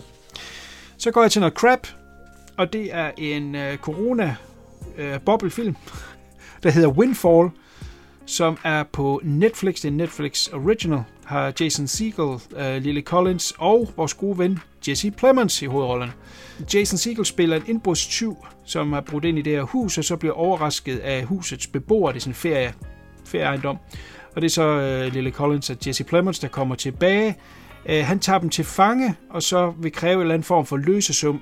Øh, han får transporteret, øh, Jesse Plemons er en rigmand, han får så transporteret nogle penge ud til den her ferieejendom. Og mens de sidder og venter, så lærer vi dem så at kende, og finder ud af blandt andet, at han er et rigtigt røvhul. Vi finder også ud af, at Lily Collins er ikke tilfreds i det her ægteskab, og hun tager egentlig øh, p-piller, mens at øh, manden tror, at de er ved at få børn, og der kan de så spille hinanden ud mod hinanden. Det er en tydelig corona-bobbelfilm, ikke? Få skuespillere, en location. Den har ikke ret meget at byde på. Jeg kunne ikke lade være med at tænke på, at det virkede som en fattig Roman Polanski-film.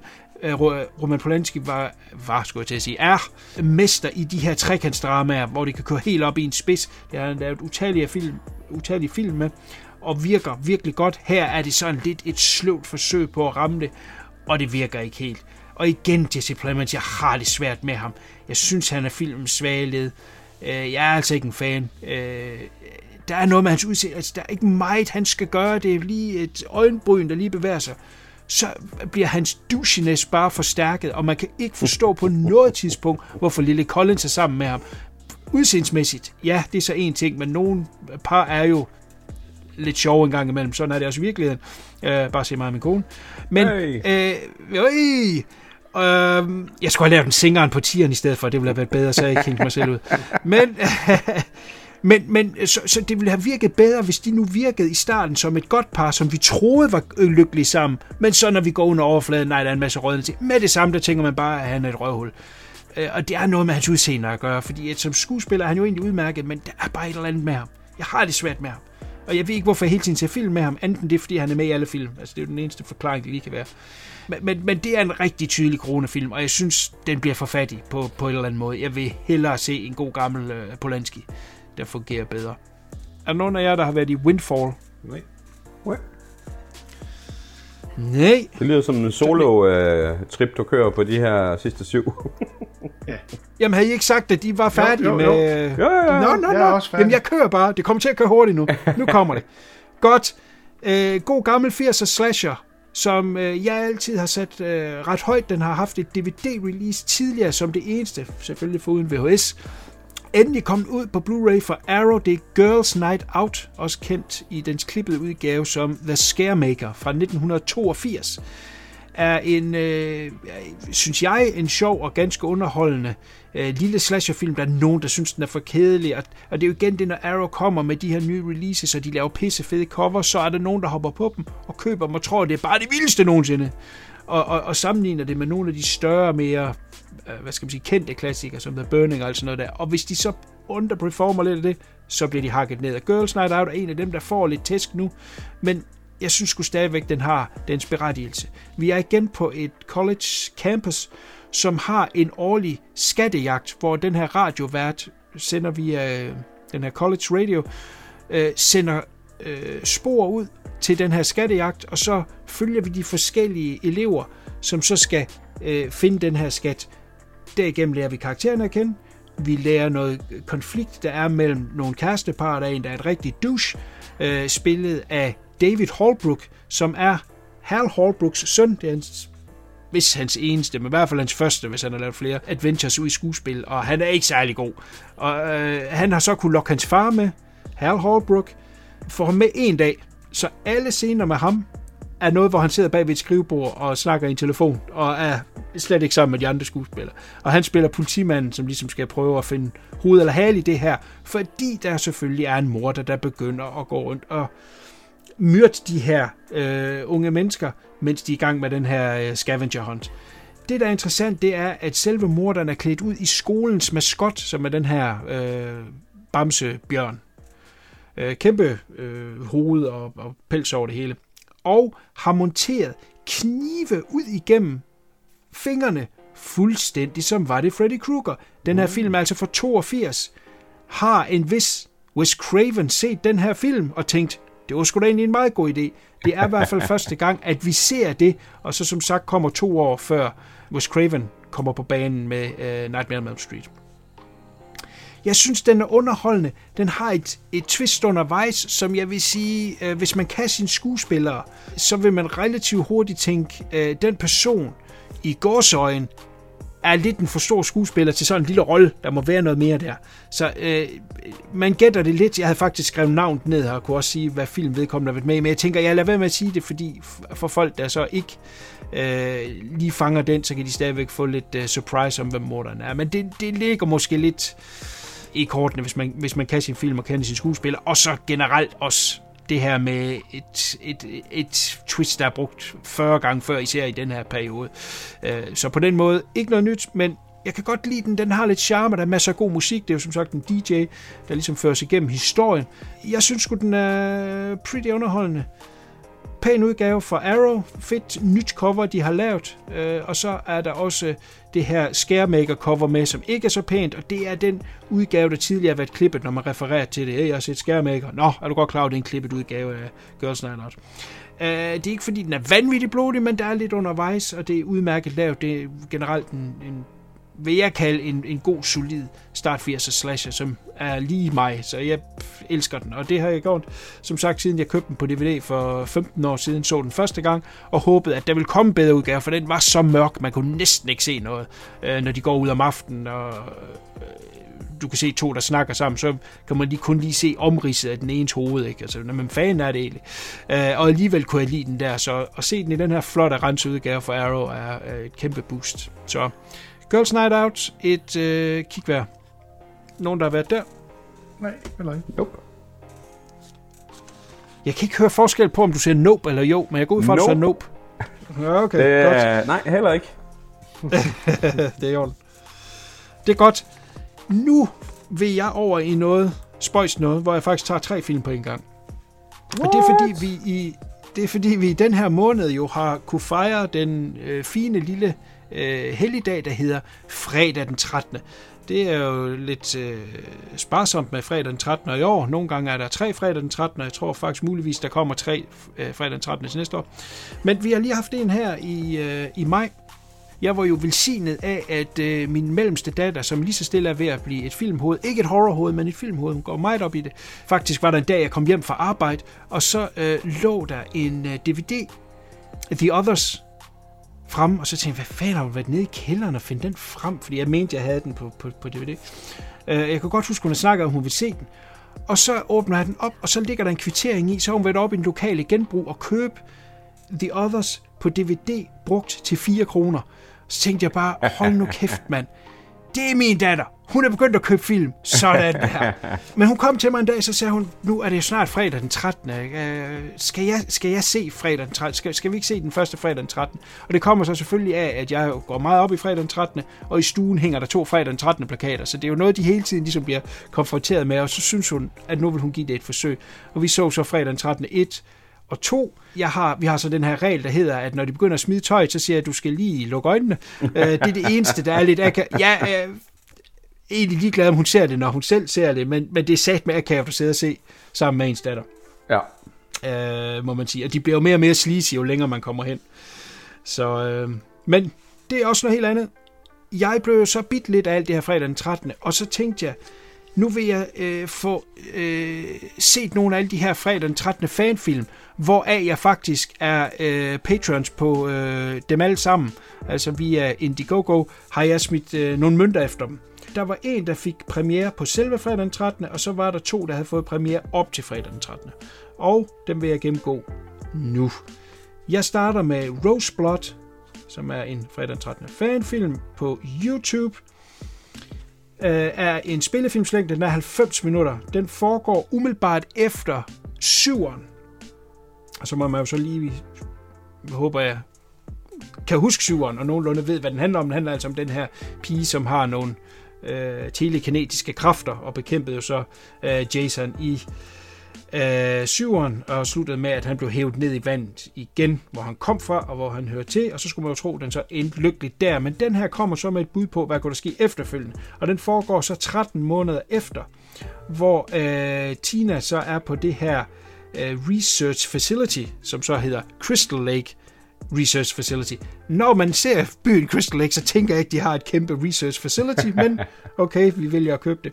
Og det her facility er så under militær kontrol, og der er så nogle øh, videnskabsfolk, som så øh, lidt ala hendes psykolog i, i den originale film, skal prøve at få hende til at øh, manifestere de her kræfter igen og styre dem. Hun er så samtidig bange for, at det kommer til at vække Jason tilbage. Øh, hun har ikke helt det samme slagkraft længere. Øh, det var jo lidt motiveret vrede, så det er måske derfor. Men så kommer der den her nye pige, det er så hende, der hedder Rose. Hun er The New Blood, som jo også var titlen. Den ankommer så til det her facility, og så er det som om, at sammen er deres kræfter stærke nok til, at Jason Voorhees så kommer tilbage til sidst i filmen, og så skal kæmpe mod alle de her militærfolk, og så går den jo øh, totalt øh, amok i øh, vold og blod til sidst. Den er som sagt 90 minutter, og den første team har så intet med Jason at gøre. Det er kun, hvor man ser de her forskellige karakterer, og den træder altså lidt vand, vande, hvor vi skal lære de her militære folk, det er sådan nogle hvad kalder man nogle leder, lederhalseagtige, nogle special forces, som skal forestille at være totalt seje. Vi ser de her øh, øh, forskere, og så ser vi så Tina, der er hovedpersonen, og det hun slår sig med. Det, der er så interessant, det er, at vi ser hende også i nutiden, hvor hun tænker tilbage på det, og der er det den rigtige Lara Park Lincoln, meget skørt navn, Lara Park Lincoln, som spillede Tina i fredag den 13. 7. Hende har de fået med, og hun bliver hjemsøgt af hendes gamle psykolog, Bad News Cruise, spillet af øh, Terry Kaiser, som også gjorde det dengang, også kendt fra øh, Weekend at Bernie's. De to har de fået med, kæmpe scoop. Og så er det, at hun så øh, tænker tilbage til den her øh, tid, og ligesom genfortæller historien. Øh, det er pretty cool. Det er okay fanfilm, øh, men når man prøver at lave spillefilm med øh, low budget, øh, vi har arbejdet med kortfilm øh, og, og undergrundsfilm, alle os tre, så vi ved godt, at det er svært. Øh, og, og, og det viser den altså også her, den viser lidt øh, amatør skuespil undervejs, og når, når, når man ligesom bare skal have dialogen til at køre for, at man kan nå op på de 90 minutter spilletid, kan godt blive lidt, lidt træt at komme igennem øh, dårlig dialogføring og sådan noget der. Så den, den del er ikke særlig godt. Den er ikke så pænt fotograferet.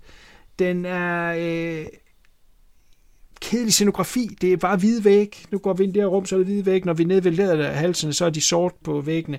Og det er selvfølgelig for at få det til at se ud af mere, end det egentlig er, fordi vi bare er et bitte hvidt lokal, nu er vi et bitte sort lokal. Det kunne de måske godt have fået lidt mere ud af. Men når Jason så endelig kommer, og de begynder at give den gas, så synes jeg faktisk, at den bliver pretty cool, og der er mange fede special effects deri. De prøver at komme rundt om og kunne lave, at hun har de her telekinetiske kræfter. På et tidspunkt kommer øh, Jason med en øh, machete og er ved at overfalde hende. Så øh, åbner hun hans hånd, så han taber den, og så begynder hun så en efter en at brække hans fingre bagover. Bare ved tankens kraft. Øh, det er sgu meget cool og godt fundet på. Ja, det er sgu egentlig det. Den er, den er meget godt lavet. Den er lavet af en mand, der hedder Peter Anthony. Det navn kommer vi til at høre meget. Og han er instruktør, manuskriptforfatter, og så spiller han også en af, af hovedrollerne her i. Ligger, det er som sagt en crowdfunded film, og den ligger op til en tor, som der står til slut i rulleteksten, at der kommer også en øh, uh, tor. Og den ligger som sagt, som alle fanfilm, på YouTube til gratis at uh, se. Så hvis man vil dyppe næsen i noget Jason Voorhees, som er ganske udmærket fanfilm, så er den Roseblood, a Friday the 13th fanfilm, er værd at kigge på. Ja. Godt. Så er vi over i en anden fredag den 13. film, der hedder Jason Rising.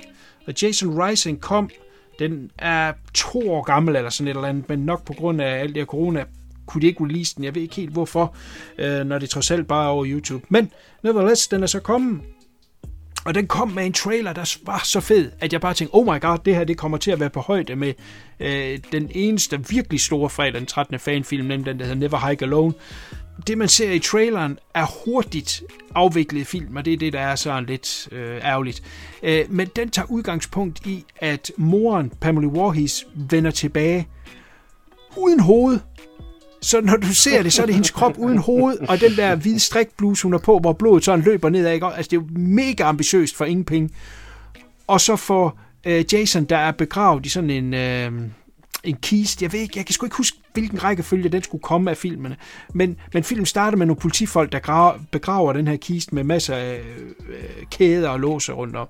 Hun får ham så op igen, og det starter så ligesom, at han kan begynde at øh, myrdet igen til højre og venstre, fordi at, øh, det er det, moren ligesom siger. De har så også castet en, øh, en kvinde, korthåret, lyshåret kvinde, som skal forestille at være Pamela øh, øh, Voorhees. Og jeg synes alt sammen er sådan okay ambitiøst, men, men, men, men det dør bare lidt i, at de derefter ikke har, rigtig har noget at fortælle, fordi så er det bare de her politifolk, som egentlig prøver at stoppe hende, og, og øh, han slår dem ihjel. Altså det, det der med, at det er nogle teenager, der er på, på en camp, det, det kan de ikke rigtig fange så bliver den sgu sådan lige lidt kedelig der, og sådan lidt øh, uinteressant. Men så kommer så det fede til sidst, fordi så kommer der ligesom en, der øh, afslutter det hele og skal hævne sig, og det er Adrian King, den originale Final Girl fra fredag den 13. Hende har de fået med i den her, det er så det store boost, og det er det, de sælger den på. Så jeg endte på sådan et wow, fordi jeg vidste ikke, hun var med. Mm. Uh, så det er pretty cool, uh, men derimellem lidt kedeligt og, og, og lidt ærgerligt, at de når de nu havde det her fede idé med, at det er moren, der får dem tilbage, og at de vælger at have hende i den hovedløse udgave, øh, så må den være sværeste måde at gøre det på, ikke kunne få mere ud af det. Øh, jeg vil sige, se den, hvis man gerne vil se de her fanfilm. Den er teknisk okay lavet. Den, den, den er egentlig ikke, fordi den er sønderlig grim, men den er egentlig meget pænt lavet. Men, men som sagt, der mangler lige lidt drive i den. Øh, lidt for meget law enforcement øh, til min øh, smag. Men, men eventuelt prøv at tjekke traileren, og hvis man synes, det ser interessant ud, så, øh, så tjek den ud. Og den ligger som sagt også på uh, YouTube. Mm-hmm. Godt, så kommer jeg med den sidste, som er den seneste, der kom. Det var den, der fik premiere på selve fredag den 13. Og den hedder The Fall of Camp Blood. Camp Blood var den originale titel til fredag den 13. Den her film er instrueret af en, der hedder Ray London. Det var ikke interessant for ham. Nej, den har til gengæld i hovedrollen Peter Anthony, som jeg nævnte før. Peter Anthony, han er med i alt, hvad der er på fredag den 13. og gør det er helt vanvittigt. Der kom øh, en anden en for to år siden, der hed Vengeance, som også er ganske vellykket. Der spil- han er også med i. Den kommer der også en to år nu her. Nå, Fall of Camp Blood prøver at være en fortsættelse til firen, og den starter umiddelbart efter, hvor at de er ved at øh, sammenligne fra firen af, og øh, man ser den her journalist, der står og fortæller om, hvad der er sket for folk, der ikke har set dem, eller ikke lige kan huske præcis, hvor vi er. Øh, han står og snakker, og så kører kameraet forbi ham, og så kommer der den her øh, borger forbi, hvor der er en hånd, der falder ud, og den hånd, den er så øh, øh revet sådan op, og så slipper man ind til øh, Crispin Glover fra firen, som råber, where's the corkscrew? Øh, og så får en machete i hovedet. Det har de simpelthen klippet ind i den her som en form for fair use. Klippet ind hurtigt. Butchik. Det synes jeg er cool, at man tør for det første. Og det sætter os ligesom, okay, vi er i firen. det, det så handler om, det er, at Peter Anthony er endnu en bror til ham, manden, der i firen kom tilbage for at lede efter hans søster fra etteren af. Er I med? Du er nok med, fluen. Mm-hmm. Ja, så der er endnu en bror der, som kommer tilbage, og så vil øh, finde Jason og slå ham ihjel. Og så bliver der hægtet nogle ek, øh, flere øh, folk med på den jagt. Nogle nogen tror på ham, nogen tror ikke på ham. Og ender så med et showdown til sidst. Okay, ambitiøs film. Den har lidt mere low budgetness over sig. Øh, når ikke helt i mål, hvis jeg skal være helt ærlig. Øh, og, og især nok slutscenen. Altså, det er jo der, vi ligesom skal have et ordentligt punktum. Værsgo. Den bliver sgu lidt, øh, lidt fattig. Så øh, Fall of Can Blood er nok den svageste af de tre, jeg har snakket om i dag, og umiddelbart ikke en, øh, jeg vil anbefale. Det kan også gå hen og blive for lidt for low budget, lidt, lidt for crappy skuespil. Desværre. Den, den havde gode intentioner, men den nåede det ikke helt, og den ligger som sagt også på YouTube. Man bliver tør i halsen, når man er den eneste, der snakker. øh, er, er, øh, hvad hedder det, øh, fredag den 13. fanfilm overhovedet noget, I er interesseret i? Jeg har ikke rigtig set nogen af dem. Jeg har kun set Nej. nogle trailere for, for et par stykker. Som, jeg tror, nogle af dem, du nævner i hvert fald, og det var ikke sådan... Jeg fik ikke uh, jern på eller noget, så det var ikke noget, jeg sådan lige uh, sprang på. Nej. Altså, der er den store, som sagt, der hedder Never Hike Alone. Ja. Der kom så en mini-efterfølger til, eller en mini-prequel til den, der hed uh, Never Hike in the Snow. Det var så meningen, de ville lave flere små film. De har simpelthen på grund af corona og den tid, der er gået, sagt, fuck det, nu laver vi den store indsamling. Og jeg mener, de har lige under en million øh, kroner. Og nu laver de en to, Never Hike Alone 2, og det bliver så en spillefilmslængde. Og det er altså på et niveau, hvor jeg vil sige, det er det samme som de originale film. Okay. Altså, det er nogen, der arbejder i reklamebranchen. De har adgang til alt udstyret. Uh, Never Hike Alone er 50 minutter. Uh, det er ikke fordi, der er sådan det kæmpe kill count i den. Det bliver lidt svært, fordi der faktisk kun er en med. Men super godt lavet. Og nu ved de, hvad det går ud på. De ved, hvad de kan. De har en kæmpe fanskare. Og jeg tror, at den million også ender med at blive til 2 millioner, inden at de egentlig reelt set er færdige med den. Øh, når de først får skudt noget, og får nogle trailers ud, og kan, så kan ja. søge en ny runde til, til, til post-production, så kommer der til at, at, vælte ind med penge. Så prøv at tjekke Never Hike Alone ud. Den ligger også på YouTube. Ja. Øh, den er super fed. De andre, hvis du ikke er fan, lad være med det. Jeg synes sgu, det er sjovt. Jeg smider lidt penge efter dem hver gang, og så går der to år, så får jeg en Blu-ray. Og det er så ikke altid, de bliver åbnet, men ja. Godt, ikke mere fredag den 13. I uh, denne omgang, der kommer et par stykker, som sagt, til næste år, så må vi uh, tage dem op igen der. Yep. Jeg ville takke af. Min stemme, den er helt ødelagt. Næste gang, uh, vi vender tilbage, er 26. juni. Så til da, drenge, kan I sige pænt farvel. Pænt farvel. Ja, pænt farvel.